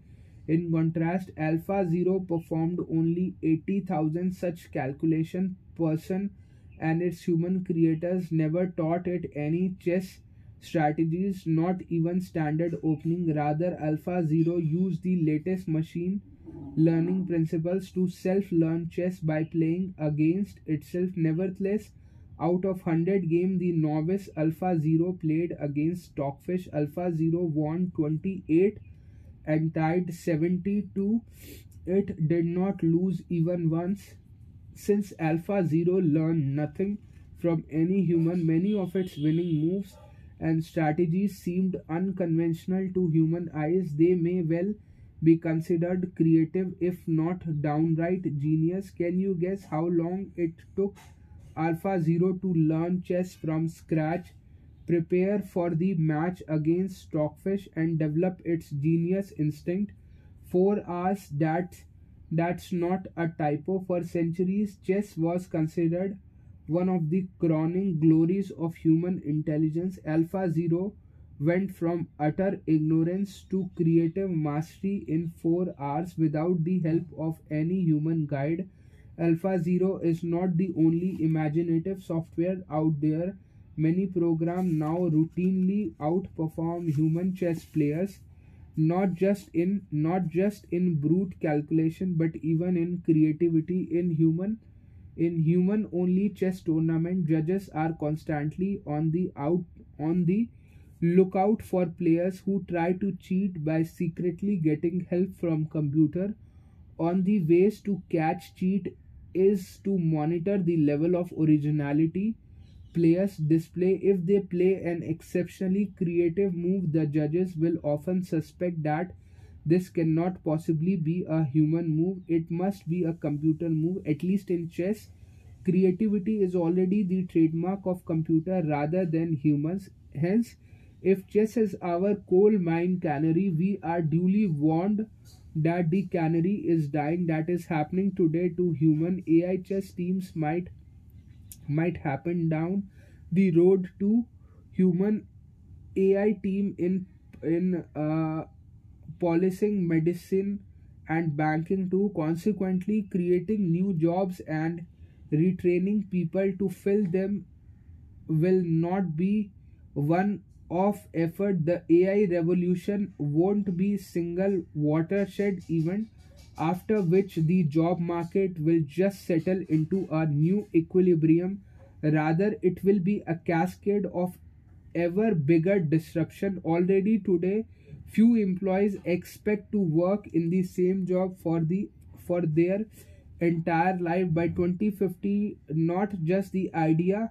of a job for life but even the idea of a profession for life might seem antediluvian even if we could constantly invent new job and retrain the workforce we may wonder whether whether the average human will have the emotional stamina necessary for life necessary for life of such endless upheavals.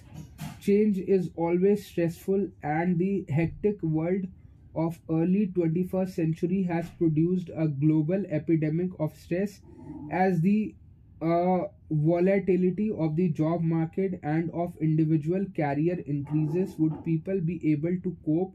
We would probably need far more effective stress reduction stress reduction technique ranging from drugs through neurofeedback to meditation to prevent the sapiens mind from snapping by 2050 a useless a useless class might emerge not merely because of an absolute lack of job or lack of relevant education but also because of insufficient mental stamina.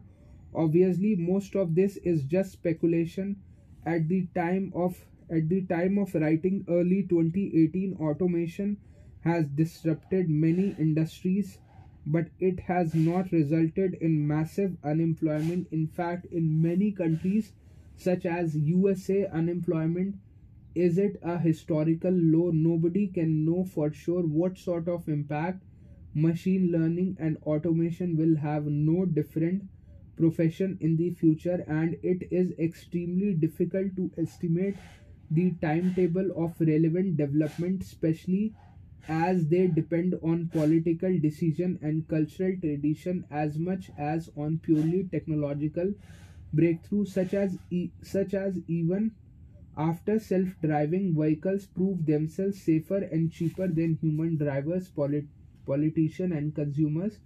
Might nevertheless block the change for years perhaps decades. However we cannot allow ourselves to be complacent. It is dangerous such as it is dangerous uh, just to assume that enough new jobs will appear to compensate for any losses. The fact that this has happened during previous waves of automation is absolutely no guarantee that it will happen again under the very different condition of the 21st century. The potential social and political disruption are so alarming that even if the probability of, syst- of systematic mass unemployment is low, we should take it uh, very seriously. In the 19th century, the Industrial Revolution created new condition and problem that none of the existing social, economic, and political model could cope with. Feudalism, feudalism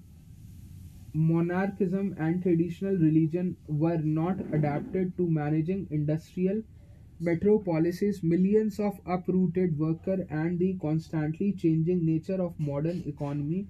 Consequently humankind had to develop completely new model liberal democracies communist dictatorship and fascist regimes and it took more than a century of terrible wars and revolution to experiment with these models, separate the wheat from the chaff and implement the best solution. The child labor in in Dickensian coal mines, the First World War, and the Great Ukrainian Famine of 1932 3 constituted just a small part of tuition fees humankind paid. The challenge posted to humankind in the 21st century by infotech and biotech is arguably much bigger than the challenge posed in the previous era by by steam engine railroad and electricity and given the immense destructive power of our of our civilization.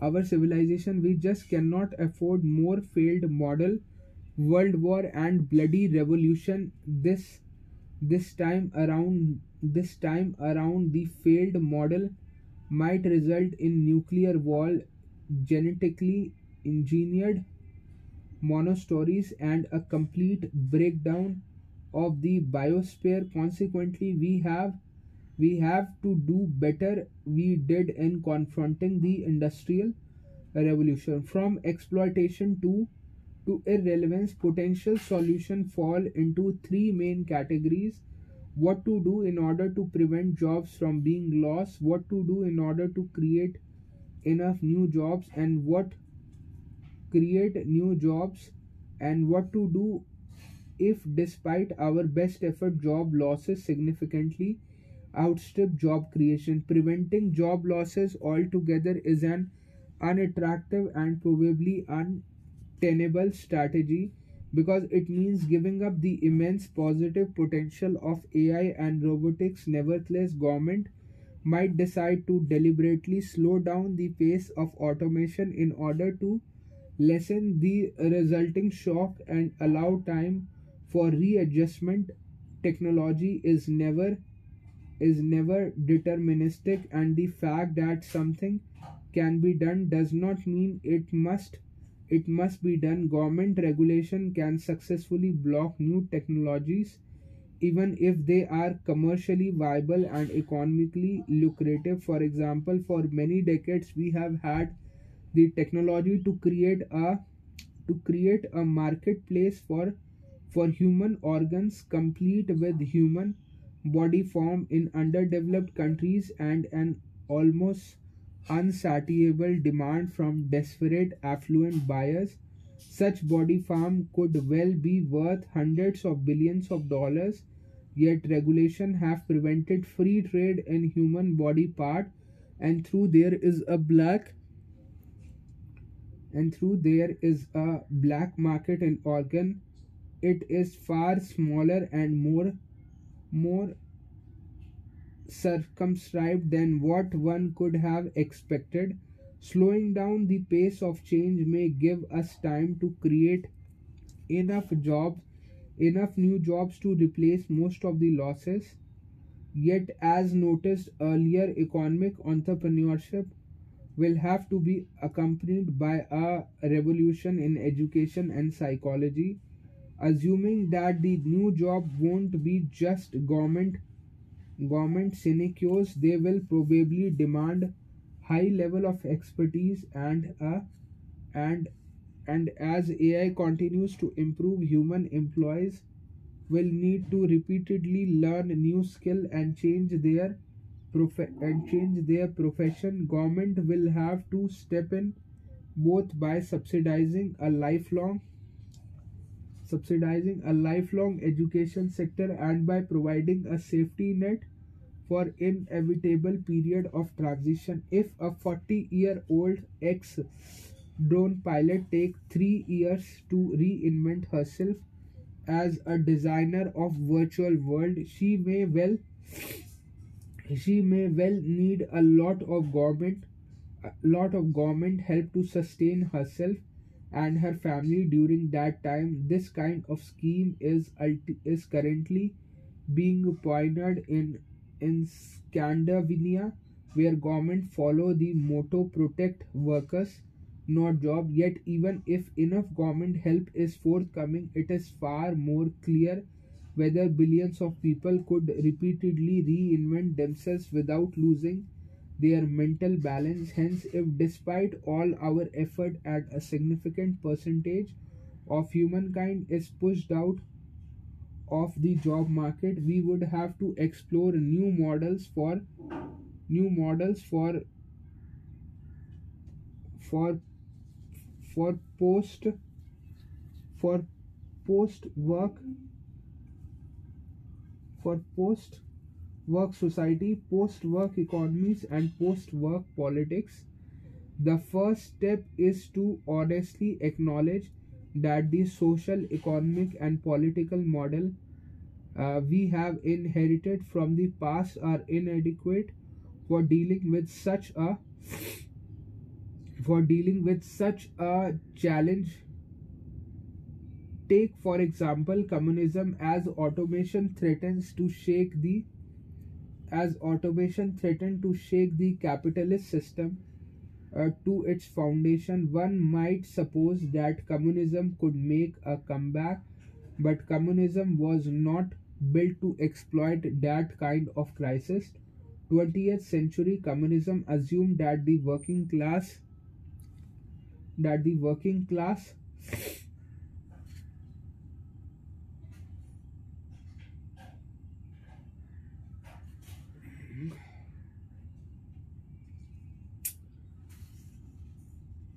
for for example communism and uh, as automation threatens to shake the capitalist system to its foundation one might suppose that communism could make a comeback but communism was not built to exploit that kind of crisis.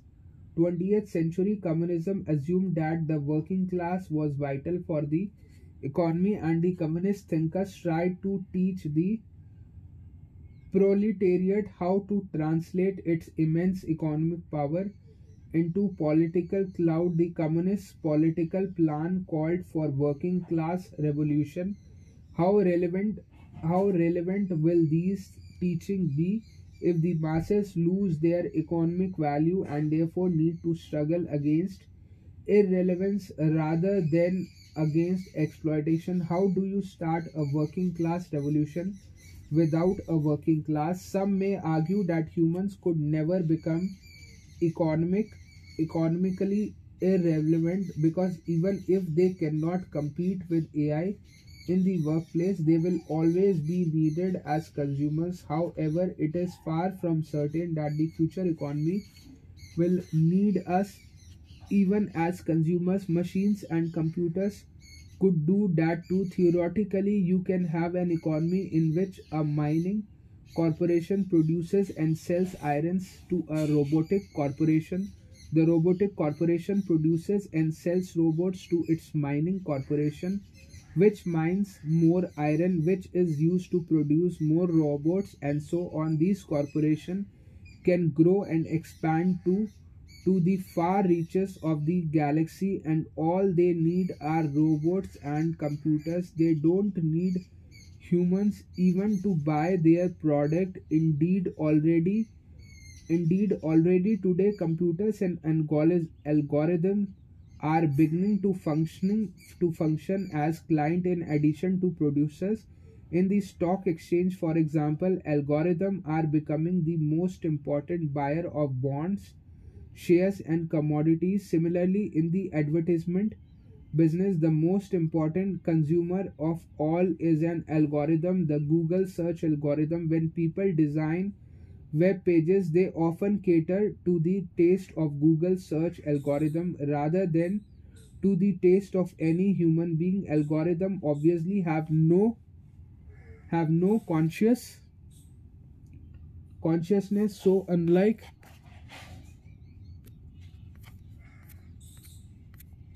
have no consciousness of un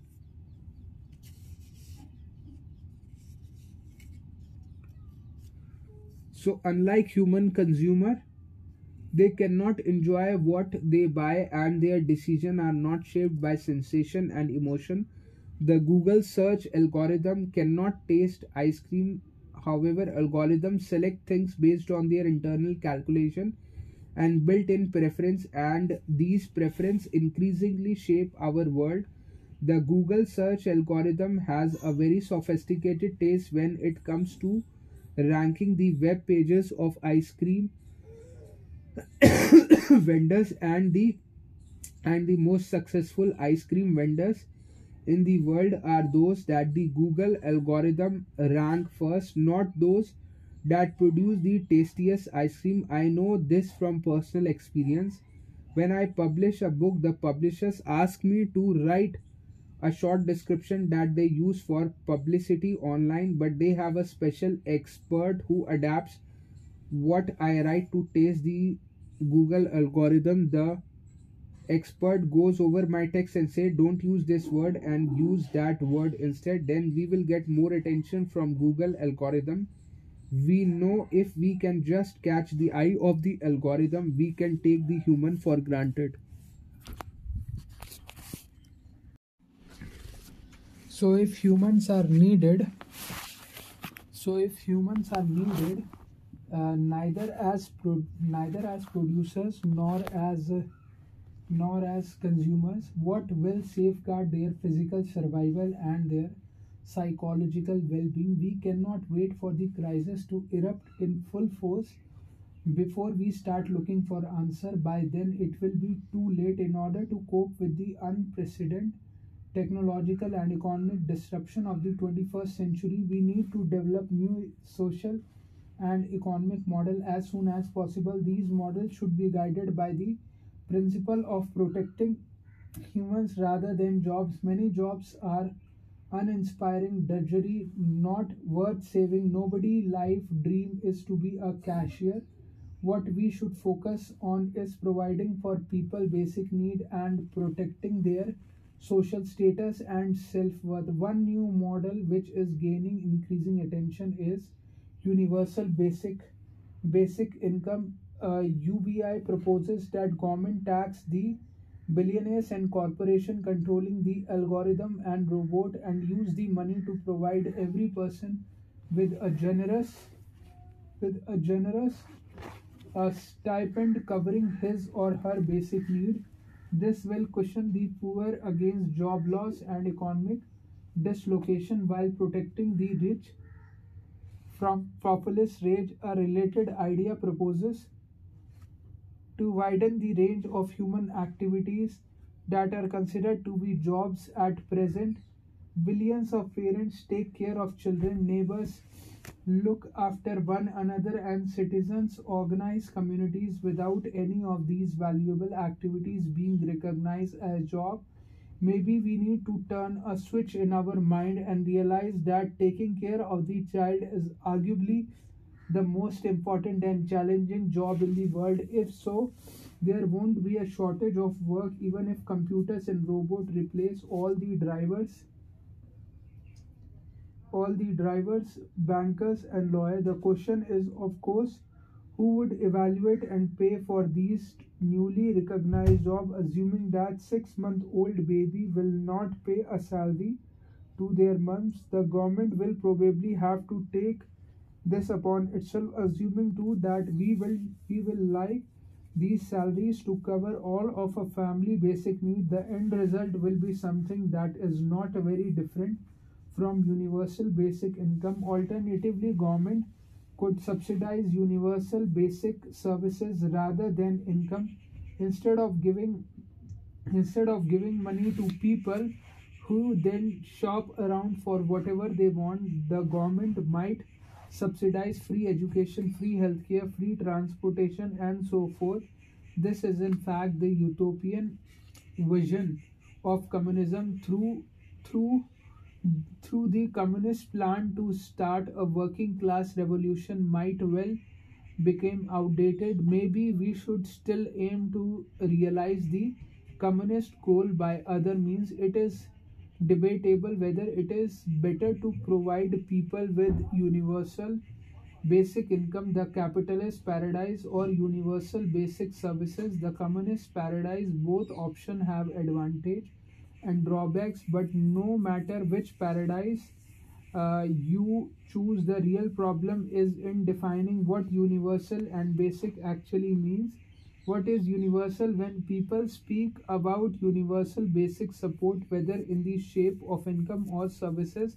They usually mean national basic support a Heathrow all UBI initiative have been strictly national or municipal. In January 2017 Finland began a two-year experiment providing 2000 unemployed Finns with 560 euros a month irrespective of whether they find work or not. Similar experiments are underway in the Canadian province of Ontario, in the Italian city of Livorno, and in several Dutch cities. In 2016, Switzerland held in a referendum or instituting a national basic income scheme, but voters rejected the idea. The problem with such national and municipal schemes. However is that the main victim of automation?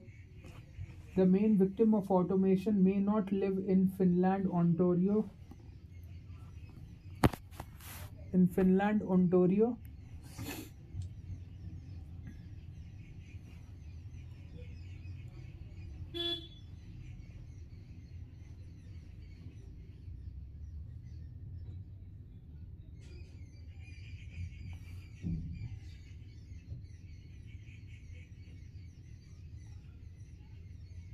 Finland, Ontario, Livorno, and Amsterdam, globalization had made people in one country utterly dependent on market in other in other country, but automation might unravel large part of of this globe trade network with disastrous consequence for the weakest link. In the in the 20th century developing country lacking natural resources made economic progress mainly by selling the cheap labor of their unskilled worker. Today millions of bangladeshis make a living by producing shirt and selling them to customer in united states while people in bangalore earn their keep in call center dealing with the complaint of american customer. Yet with the rise of ai robot and 3d printer cheap unskilled labor work would become far less important. Instead of manufacturing a shirt in dhaka and shipping it all the way to the US. You could buy the shirt code online from Amazon and print it in the New York and the Zara and Prada stores on the Fifth Avenue. Could be replaced by 3D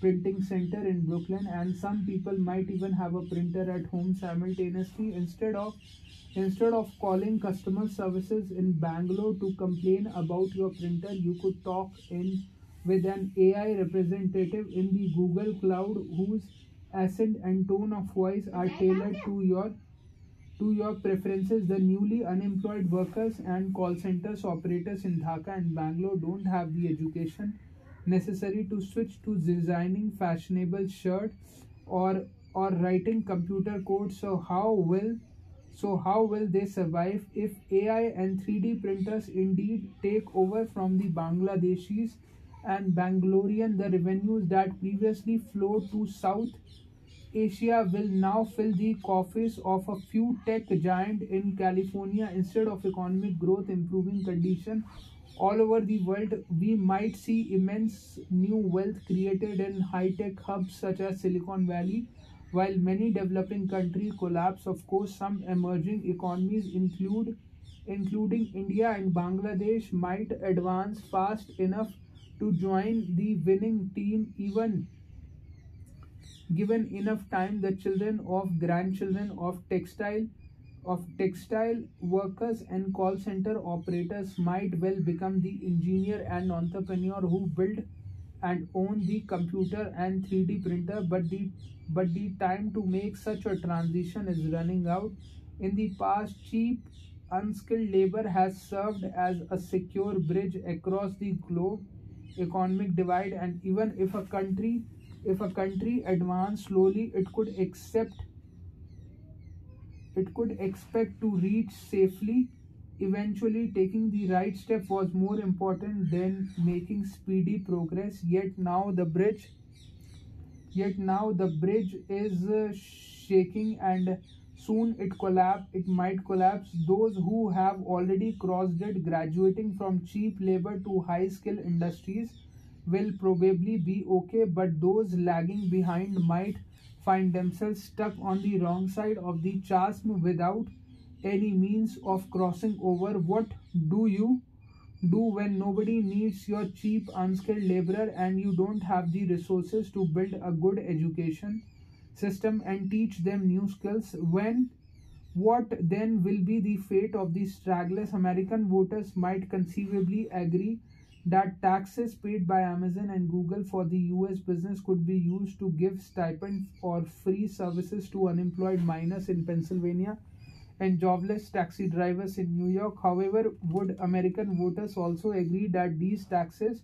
should be sent to support unemployed people in place defined by President Trump as shithole as shithole country? If you believe that you might just as well believe that Santa Claus and the Easter Bunny will solve the will solve the problem. What is basic? Universal basic support is meant to take care of basic human needs, but there is no accepted definition for that from a purely biological perspective. A sapiens need just 1500 to 2500 calories per day in order to survive anything more is luxury, yet over and above this biological poverty line, every culture in history defined additional need as basic in medieval Europe, such as access to church services was seen as even more important than food because it took care of your eternal soul rather than your ephemeral body. In today's Europe, decent education and healthcare services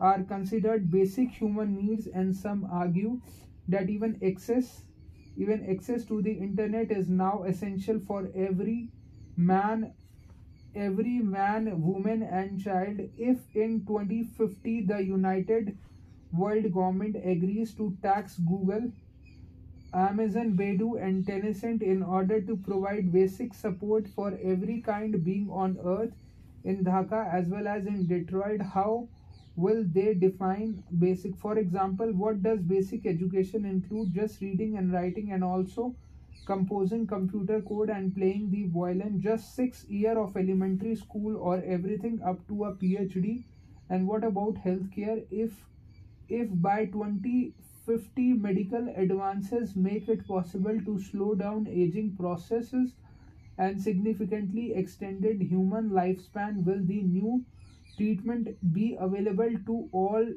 10 billion humans on the planet or just or just to a few billion?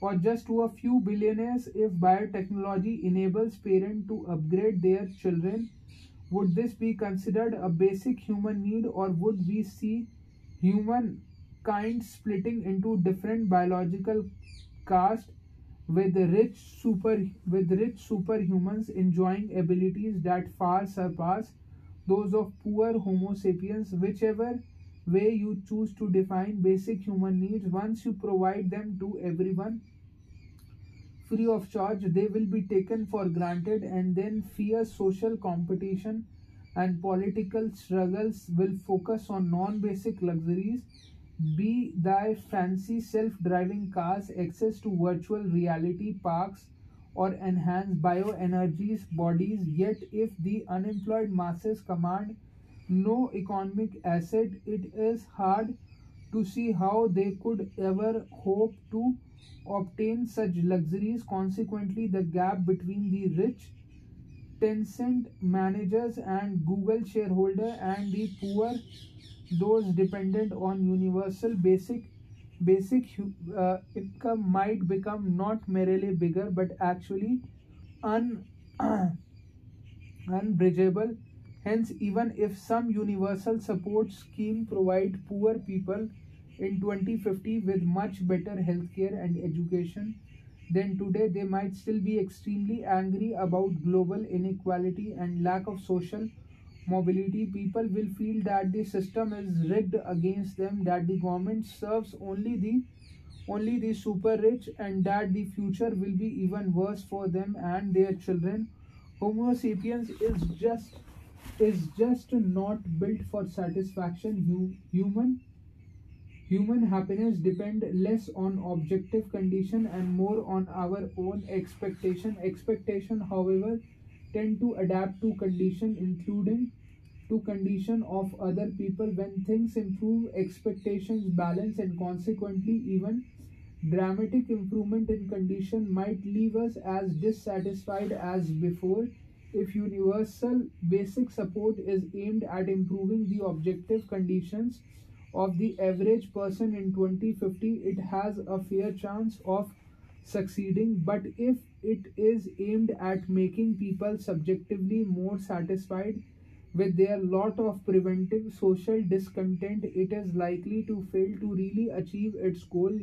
Universal basic support will have to be supplemented by some meaningful pursuit ranging from sports to religion perhaps the most successful experiment so far in how to live a contented life in a in a post-work world has been conducted in Israel. There, about 50% of ultra-orthodox Jewish men never work. They they dedicate they dedicate their lives to they dedicate their lives to studying holy scriptures and performing religious ritual they and their families don't starve partly because the wives often work and partly because the government provide them with generous subsidies and free services making sure that they don't lack the basic necessity of life. That's universal basic support. Avant les lettres although they are poor and unemployed in survey after after survey these ultra orthodox jewish men report higher level of life satisfaction than any other section of israeli society. This is due to the strength of their community bond as well as to the deep meaning they find in studying scripture and performing ritual. A small room full of jewish men discussing the talmud might well generate more joy enjoyment and insight than a huge textile sweet shop full of hardworking factory hand in global survey of life satisfaction israel is usually somewhere near the top thank in part of the contribution of these jobless poor people. Secular israelis often complain bitterly that the ultra that the ultra orthodox don't contribute enough to society and live off other people hard work. Secular israelis also tend to argue that the ultra orthodox way of life is unsustainable especially as ultra orthodox family have 7 children on average. Sooner or later the state will not be able to support so many unemployed people and the ultra orthodox will have to go to work. Yet yet might be just the reverse as robot and ai push humans out of the job market, the ultra Orthodox Jews may come to be seen as the model of the future rather than as a fossil from the past. Not that everyone will become Orthodox Jews and go to the yeshivas to study the Talmud, but in the people, the quest for meaning and the community might eclipse the quest for a job if we manage to combine a universal economic safety net with strong communities and meaningful pursuit, losing our jobs to the algorithm might actually turn out to be a blessing. Losing control over our lives, however, is a much scarier scenario, notwithstanding the danger of mass unemployment. What we should worry about even more is the shift in authority from humans to algorithm, which might destroy any remaining faith in the liberal story and open the way to the rise of digital dictatorship. Chapter number three is liberty. Big data is watching you. The liberal story cherishes human liberty as as as its number one value. It argues that all authority ultimately stems from the free will of individual humans as it is expressed in their feeling, desires, and choices. In politics, liberalism believes that the voter knows best. It therefore upholds democratic election. In economics, liberalism maintains that the consumer is always right. It therefore hails free market principles. In personal matter, liberalism encourages people to listen to themselves, be true to themselves, and follow their heart as long as they do not infringe on the liberties of others. Uh, this personal freedom is is enshrined in human right. In western political discourse the term liberal is sometimes used today in much narrower partisan sense to denote those to denote those who support specific causes like gay marriages gun control and abortion. Yet most so-called conservatives also embrace the broad liberal worldview, especially in the United States. Both Republic, Republican and Democrat should occasionally take a break from their heated from their heated quarrel to remind themselves that they all agree on on fundamentals such as free election and independent judiciary and human right in particular it is vital to remember that right wing heroes such as Ronald Reagan and Margaret Thatcher were great champions not only of economic freedom but also of individual liberties. In famous interview in 1987, Thatcher said that there is no such thing as society, there is a living tapestry of men and women, and the quality of our lives will depend upon how much each of us is prepared to take responsibility for ourselves. Thatcher's highs in Thatcher's heirs in the Conservative Party fully agree with the Labour Party that political authority comes from the feeling, choices, and free will of individual voters. Thus, when Britain needed to decide whether it should leave the EU, Prime Minister David Cameron did not ask Queen Elizabeth II, the Archbishop of Canterbury, or the Oxford and Cambridge Duns to resolve the issue. He did not even ask the members of parliament. Rather, he held a refer- referendum in which each and every Briton was asked, "What what do you feel about it?" You might object that people were asked, "What do you think?" rather than "What do you feel?" But this is but this is common misperception referendum and election are always about human feeling not about human rationality. If democracy were a matter of if democracy were a matter of rational decision making there would be absolutely no reason to give all people equal voting right or perhaps any voting right. There is ample evidence that some people are far more knowledgeable and rational than others certainly when it comes to specific economic and political questions.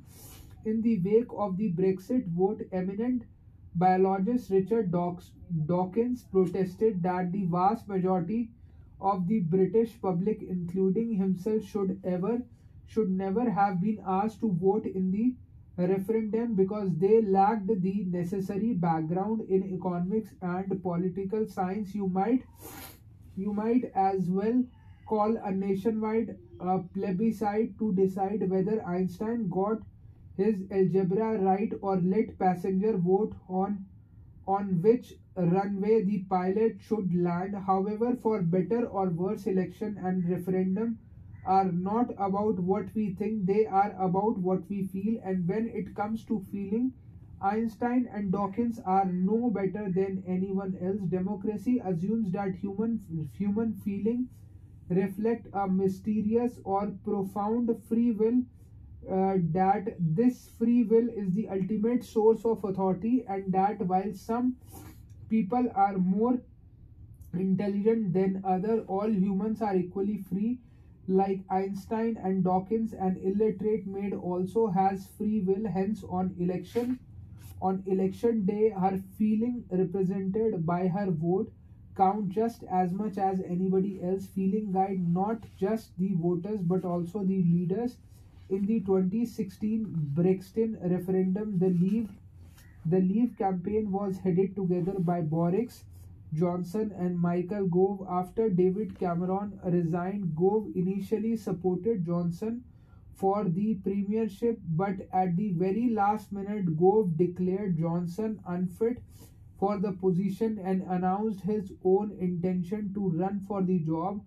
Gove action, which destroyed Johnson's chances, was described as Machiavellian political assassination, but Gove defended his conduct by appealing to his feeling, explaining that in every step in my political life, I have asked myself I have asked myself one question what is the right thing to do? What does your heart tell you? That is why, according to Gove, he has fought so hard for Brexit, and that's why he felt compelled to backstab his erstwhile backstab his erstwhile ally Boris Johnson and bid for the alpha dog position himself because his heart told him to do it. This reliance on the right on the heart might prove to be the Achilles heel of liberal democracy. For once, somebody, whether in Beijing or in San Francisco, gains the technological ability to hack and manipulate the human heart, democratic politics will mu- mutate into an emotional puppet show. Listen to the algorithm. The liberal belief in the feeling and free uh, choices of individual is neither natural nor very ancient for thousands of years people believed that authority came from divine law laws rather than from the human heart, and that we should therefore sanctify the word of God rather than human liberty. Only in the last few centuries did the source of authority shift from celestial deities of flesh, flesh and human and blood. Human soon authority might shift again from humans to algorithm just as divine authority was was uh, legitimized by religious uh, by religious mythologies and human authority was justified by the liberal story. So the coming technological revolution might establish the authority of big data algorithm while undermining the very idea of individual freedom. As we mentioned in the previous chapter scientific insight into the way our brain and bodies our brain and bodies work suggests that our feelings are not same uniquely human spiritual quality and they do not reflect any kind of free will Rather, feeling are biochemical mechanism that all mammals and birds use in order to quickly calculate probability of survival and reproduction. Feeling are not based on intuition, inspiration or freedom. They are based on they are based on calculation. When the monkey, mouse or human sees a snake, fear arises because millions of neurons in the in the brain swiftly calculate the relevant data and conclude that the probability of death is high. Feeling of sexual attraction arise when other biochemical algorithm calculate that the calculate that the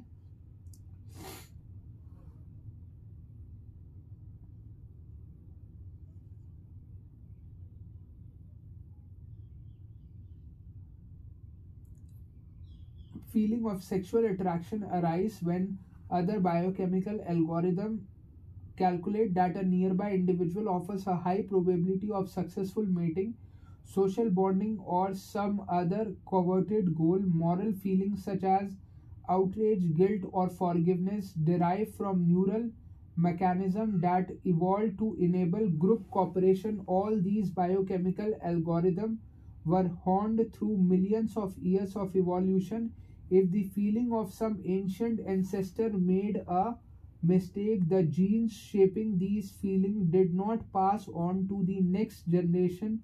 Feelings are thus not the opposite of rationality. They embody evolutionary rationality. We usually fail to realize that feelings are in fact calculation because the rapid process of calculation occurs far below our threshold of awareness we don't feel the millions of neurons in the brain computing probability of survival and of survival and of survival and reproduction. So we er erroneously believe that our fear of snake our choice of sexual mates and our opinions about the european union are the result of the some mysterious free will Nevertheless, through liberalism is wrong to think that our feeling reflect a free will. Up until today, relying on feelings still made good practical sense. For although there was nothing, for although there was nothing magical or free about our feeling, they they were the best method in the universe for deciding what to study, who to marry, and which party to vote for and no outside system could hope to understand my feelings better than me, even if the Spanish Inquisition or the Soviet KGB spied on me every minute of every day. They lacked the biological knowledge and the computing power necessary to hack the biochemical process shaping my desires or shaping my desires and choices for all practical purpose it was reasonable to argue that I have free will because because my because my will was shaped mainly by the interplay of inner forces which nobody outside could see. I could enjoy the illusion that I control my secret inner arena while outsider uh, could never really could never really understand what is happening inside me and how I make how I make decision according accordingly liberalism was liberalism was correct in counseling people to follow their heart rather than rather than the dictates of some priest or party apparatchik. However sooner computer algorithm could give you better counsel that human feeling as the spanish inquisition and the KGB give way to Google and Baidu free will will likely to be exposed as a myth and liberalism might lose its practical advantage. For we are now at confluence of two immense revolution. On the one hand biologists are deciphering the mysteries of the human body and in particular of the brain and of human human feeling at the same time computer scientists are giving us unprecedented data processing power when the bi- when the biotech revolution merges with the infotech revolution. It will produce big data algorithm that can monitor and understand my feeling much better than i can and then authority will probably shift from humans to computer. My illusion of free will is likely to disintegrate and I daily encounter institution or corporation and government agencies that understand and manipulate what was what was hit hitherto my inaccessible inner realm.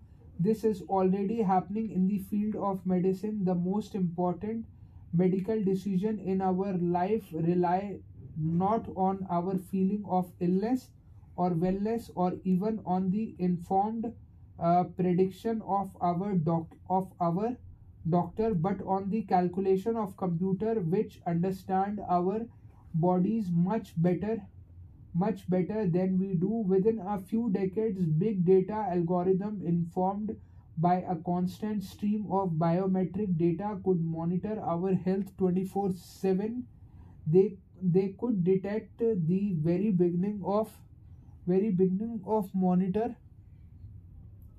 very beginning of influenza, cancer, or Alzheimer disease long before we feel anything is wrong with us. They could then recommend appropriate treatment, diet, and daily regimens custom built for our unique physique, DNA, and personality.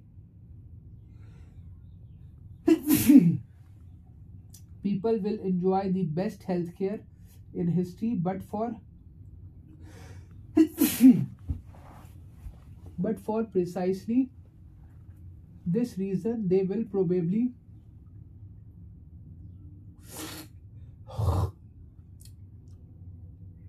they will probably be sick all the all the time. There is always something wrong somewhere in the body.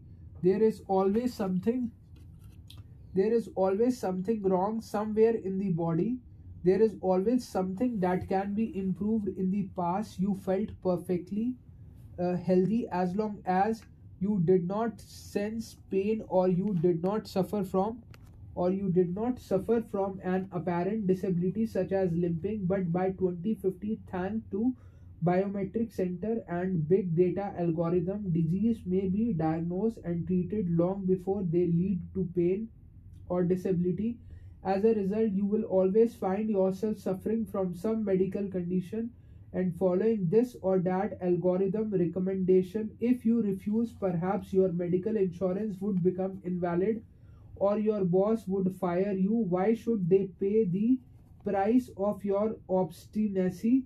It is one thing to continue smoking despite general statistics that connect smoking with lung cancer. It is very different thing to continue smoking despite a concrete warning from a biometric sensor that has just detected 17th cancerous cell in your upper left lung. And if you are willing to defy the sensor what will you do when the sensor forward the warning to your insurance agency your manager and your mother who will have the time and energy to deal with all these illness in all likelihood we could just instruct our health algorithm to deal with most of these problems as it sees fit at most it will send periodic update to our smartphone telling us that 17 cancerous cells were detected and destroyed.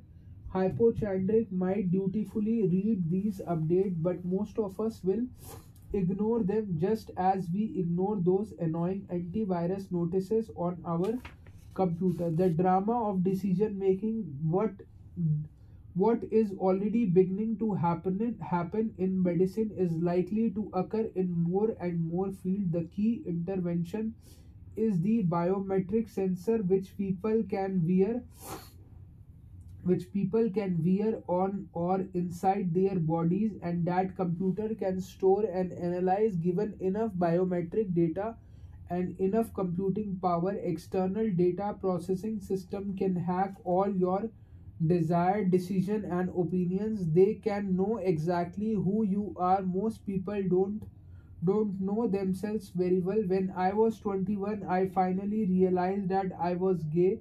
After several years of living in denial that's hardly exceptional.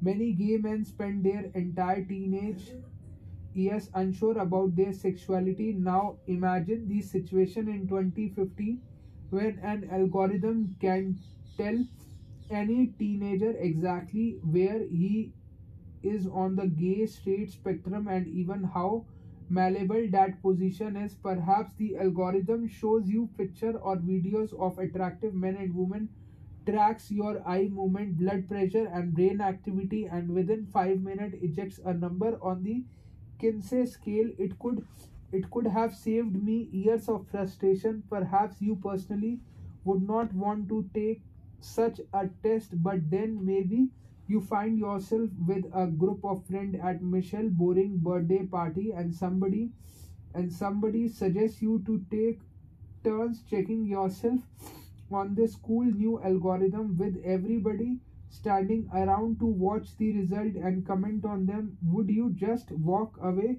Even if you do and even if you keep hiding from yourself and your classmate you won't be able to hide from amazon alibaba or the secret police. As you surf the web watch youtube or read your social media feed the algorithm will discreetly monitor you analyze you and tell coca-cola that if it want to sell you some some dizzy drink it would be better use the advertisement with the shirtless guy rather than the shirtless girl. You won't even know but they will know and such information will be worth will be worth billions. Then again maybe maybe it will be it will all be out in open and people will gladly share their information in order to get better recommendation and eventually in order to get the algorithm and make decision uh, for them. It starts with simple thing like deciding which movie to watch. As you sit down with the group of friends to spend the to spend the cozy evening in front of the in front of the tv you first have to choose what to see. 50 years ago you had no choice but today with the rise of you on demand services there are thousands of titles available.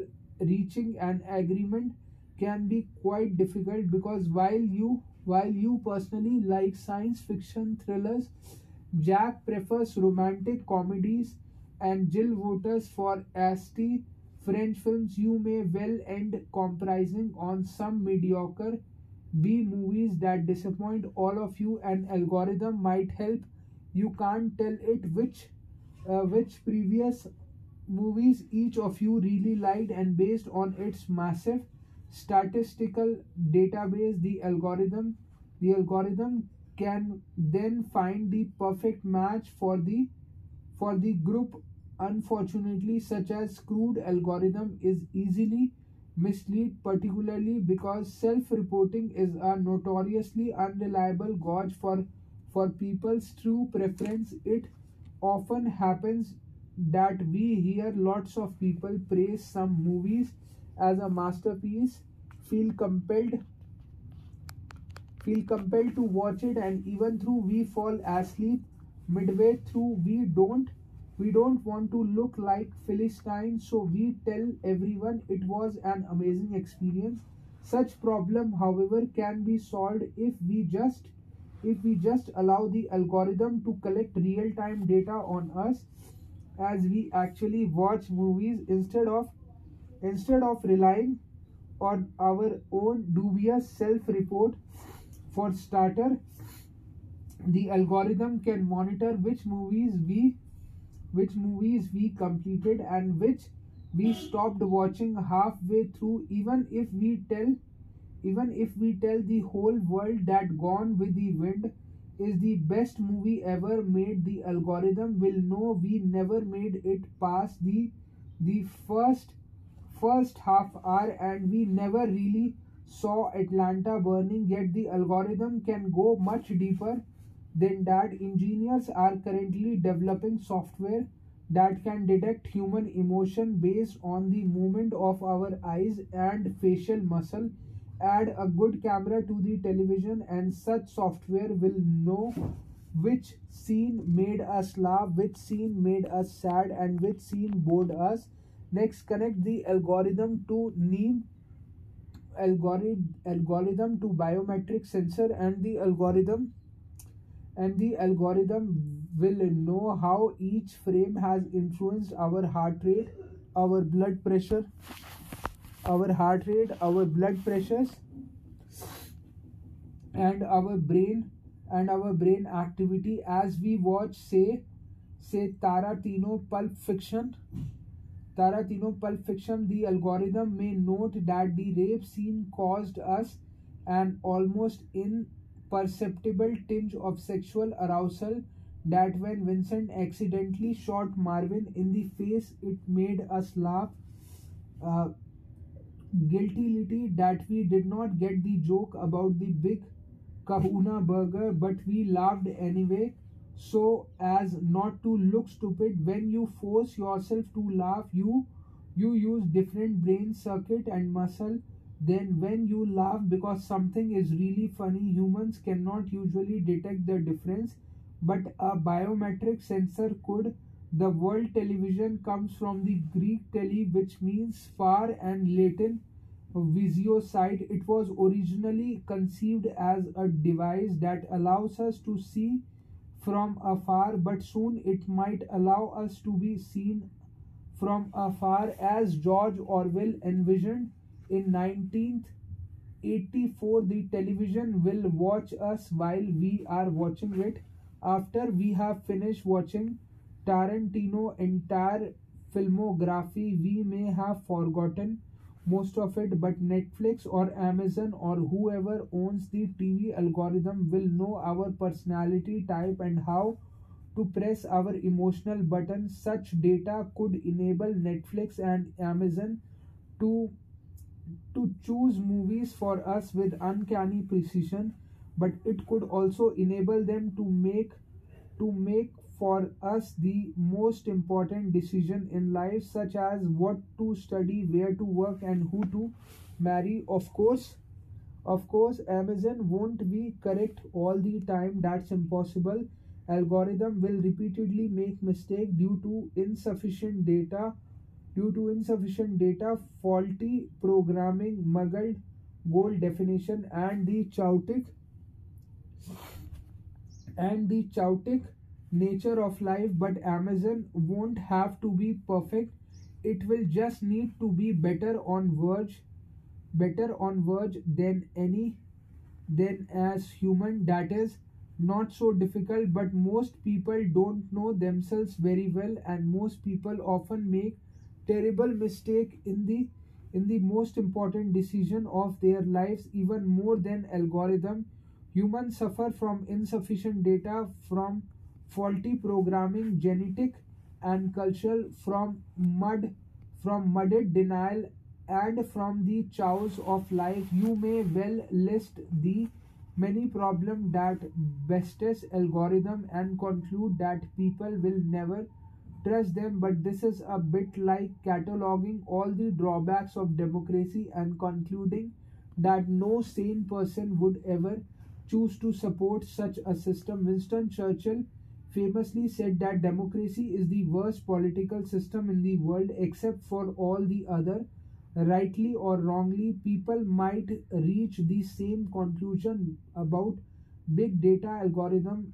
They have lots of hitches but but we have no better alternative as scientists gain a deeper understanding of the way humans make decisions the temptation to rely on algorithm is likely to increase.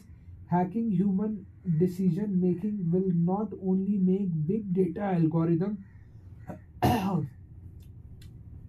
more reliable it will simultaneously make human feeling less reliable as government and corporations succeed in hacking the human operating system we will be exposed to a barrage of precision precision guided manipulation advertisement and propaganda. It might become so easy to manipulate our opinion and emotion that we will be forced to rely on algorithm in the same way that the pilot suffering an attack of vertigo must ignore what his own senses are telling him and put all his trust in the machinery in some countries and in some situation people might not be given any choice and they will be forced to obey the decision of big data algorithm. Yet even in allegedly free society algorithm might gain authority because we will learn from experience to trust them on more and more issues and will gradually lose our ability to make decision for ourselves just think of the way that within a mere two decades billions of people have billions of people have come to entrust the google search algorithm with one of the most important tasks of all of all searching for relevant and trustworthy information. We no longer search for information Instead, we Google and as we increasingly rely on Google for answer, so our ability to search for information by ourselves diminishes. Already today, truth is defined by the top result of the Google search. This has also been happening with physical abilities such as navigating space. People ask Google to guide them around when they reach an intersection their gut feeling might tell them turn left, but Google Maps says turn right. At first, they listen to their gut feeling, turn left, get stuck in the traffic jam, and miss an important meeting. Next time, they listen to Google, turn right, and make it on time. They learn from experience to trust Google. Within a year or two, they blindly rely on whatever Google Maps tell them, and if the smartphone fails, they are completely they are completely clue they are completely clueless. In march 2012 three japanese tourists in australia decided to take a day trip to a small offshore island and drove their car straight into the pacific ocean. The driver 21 year old Yuzu Noda later said she just followed the instruction of the gps and it told us we could drive down there. It kept saying it would navigate us to a road. We got stuck in several similar incidents. People drove into a lake or fell off a demolished bridge by apparently following GPS instruction. The ability to navigate is like a muscle.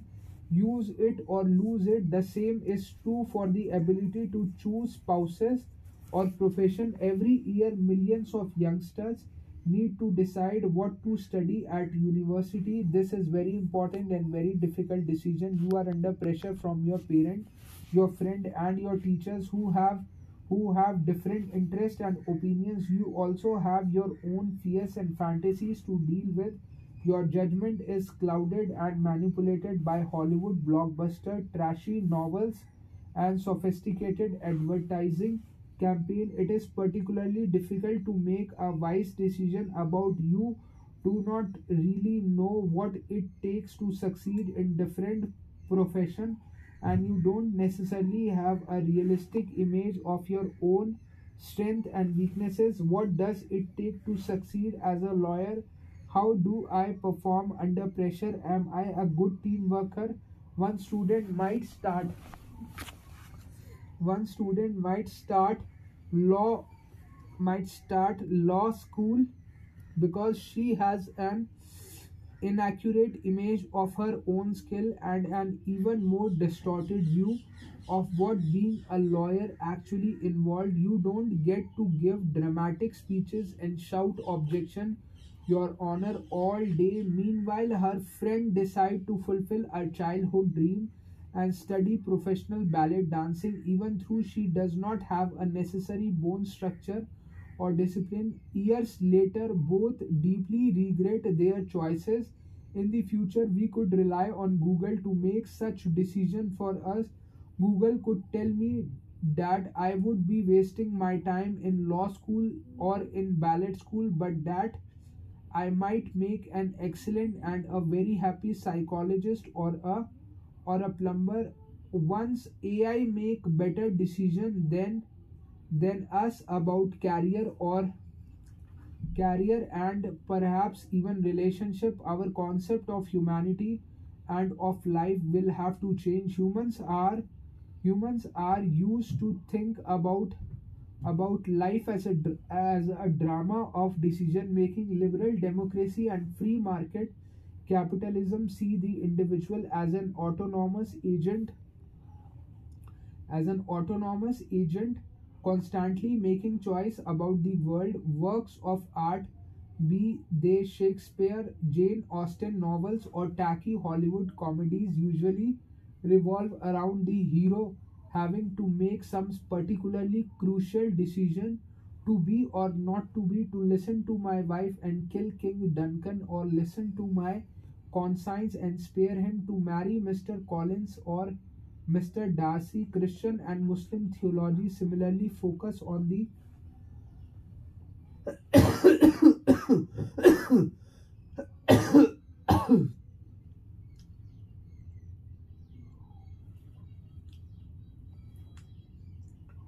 to kill King Duncan or listen to my conscience and spare him to marry Mr. Colin or Mr. Darcy. Christian and Muslim theology similarly focus on the drama of decision making, arguing that everlasting salvation or damnation depends on making the right choice. What will happen to this view of life as we increasingly rely on AI to make decisions for us? At present, we must at present, we trust Netflix to recommend movies and Google Maps to to choose whether to turn right or left. But once but once we begin to count on AI to decide what to study, where to work, and who to marry, human life will cease to be a drama of decision making. Democratic election and free market will make little sense. So would most religions and works of art. Imagine Anna Karenina taking out her smartphone and asking the Facebook algorithm whether she would stay married to Karenin or elope with the dashing Count Voronsky or imagine your favorite Shakespeare play with all the crucial decision taken by the Google algorithm Hamlet and Macbeth will have much much more comfortable lives but what kind of life will it be exactly? Do we have model for making sense of such a life as authority shift from humans to algorithm? We may no longer see the world as the playground of autonomous individually individuals struggling to make the right choices. Instead, we might perceive the entire universe as a flow of data, see organism as little more than biochemical algorithm and believe that humanity cosmic vocation is to create an all encompassing data processing system and then merge into it. Already today we are becoming tiny chips inside a giant data processing system that nobody really understand. Every day i absorb countless data bits through email tweet and article process and data and transmit and transmit back new bit through more email tweets and articles. I don't i don't really know where i where i fit into the great scheme of things and how my how my bits of data connect connect with the bits produced by billions of other humans and and computers i i don't have time I don't have time to find out because I am too busy answering all these emails. The philosophical car people might object that algorithm could never make important decision for us because important decision usually involve an ethical dimension. And algorithm don't understand ethics yet there is no reason to assume that algorithm won't be able to outperform the average human even in ethics.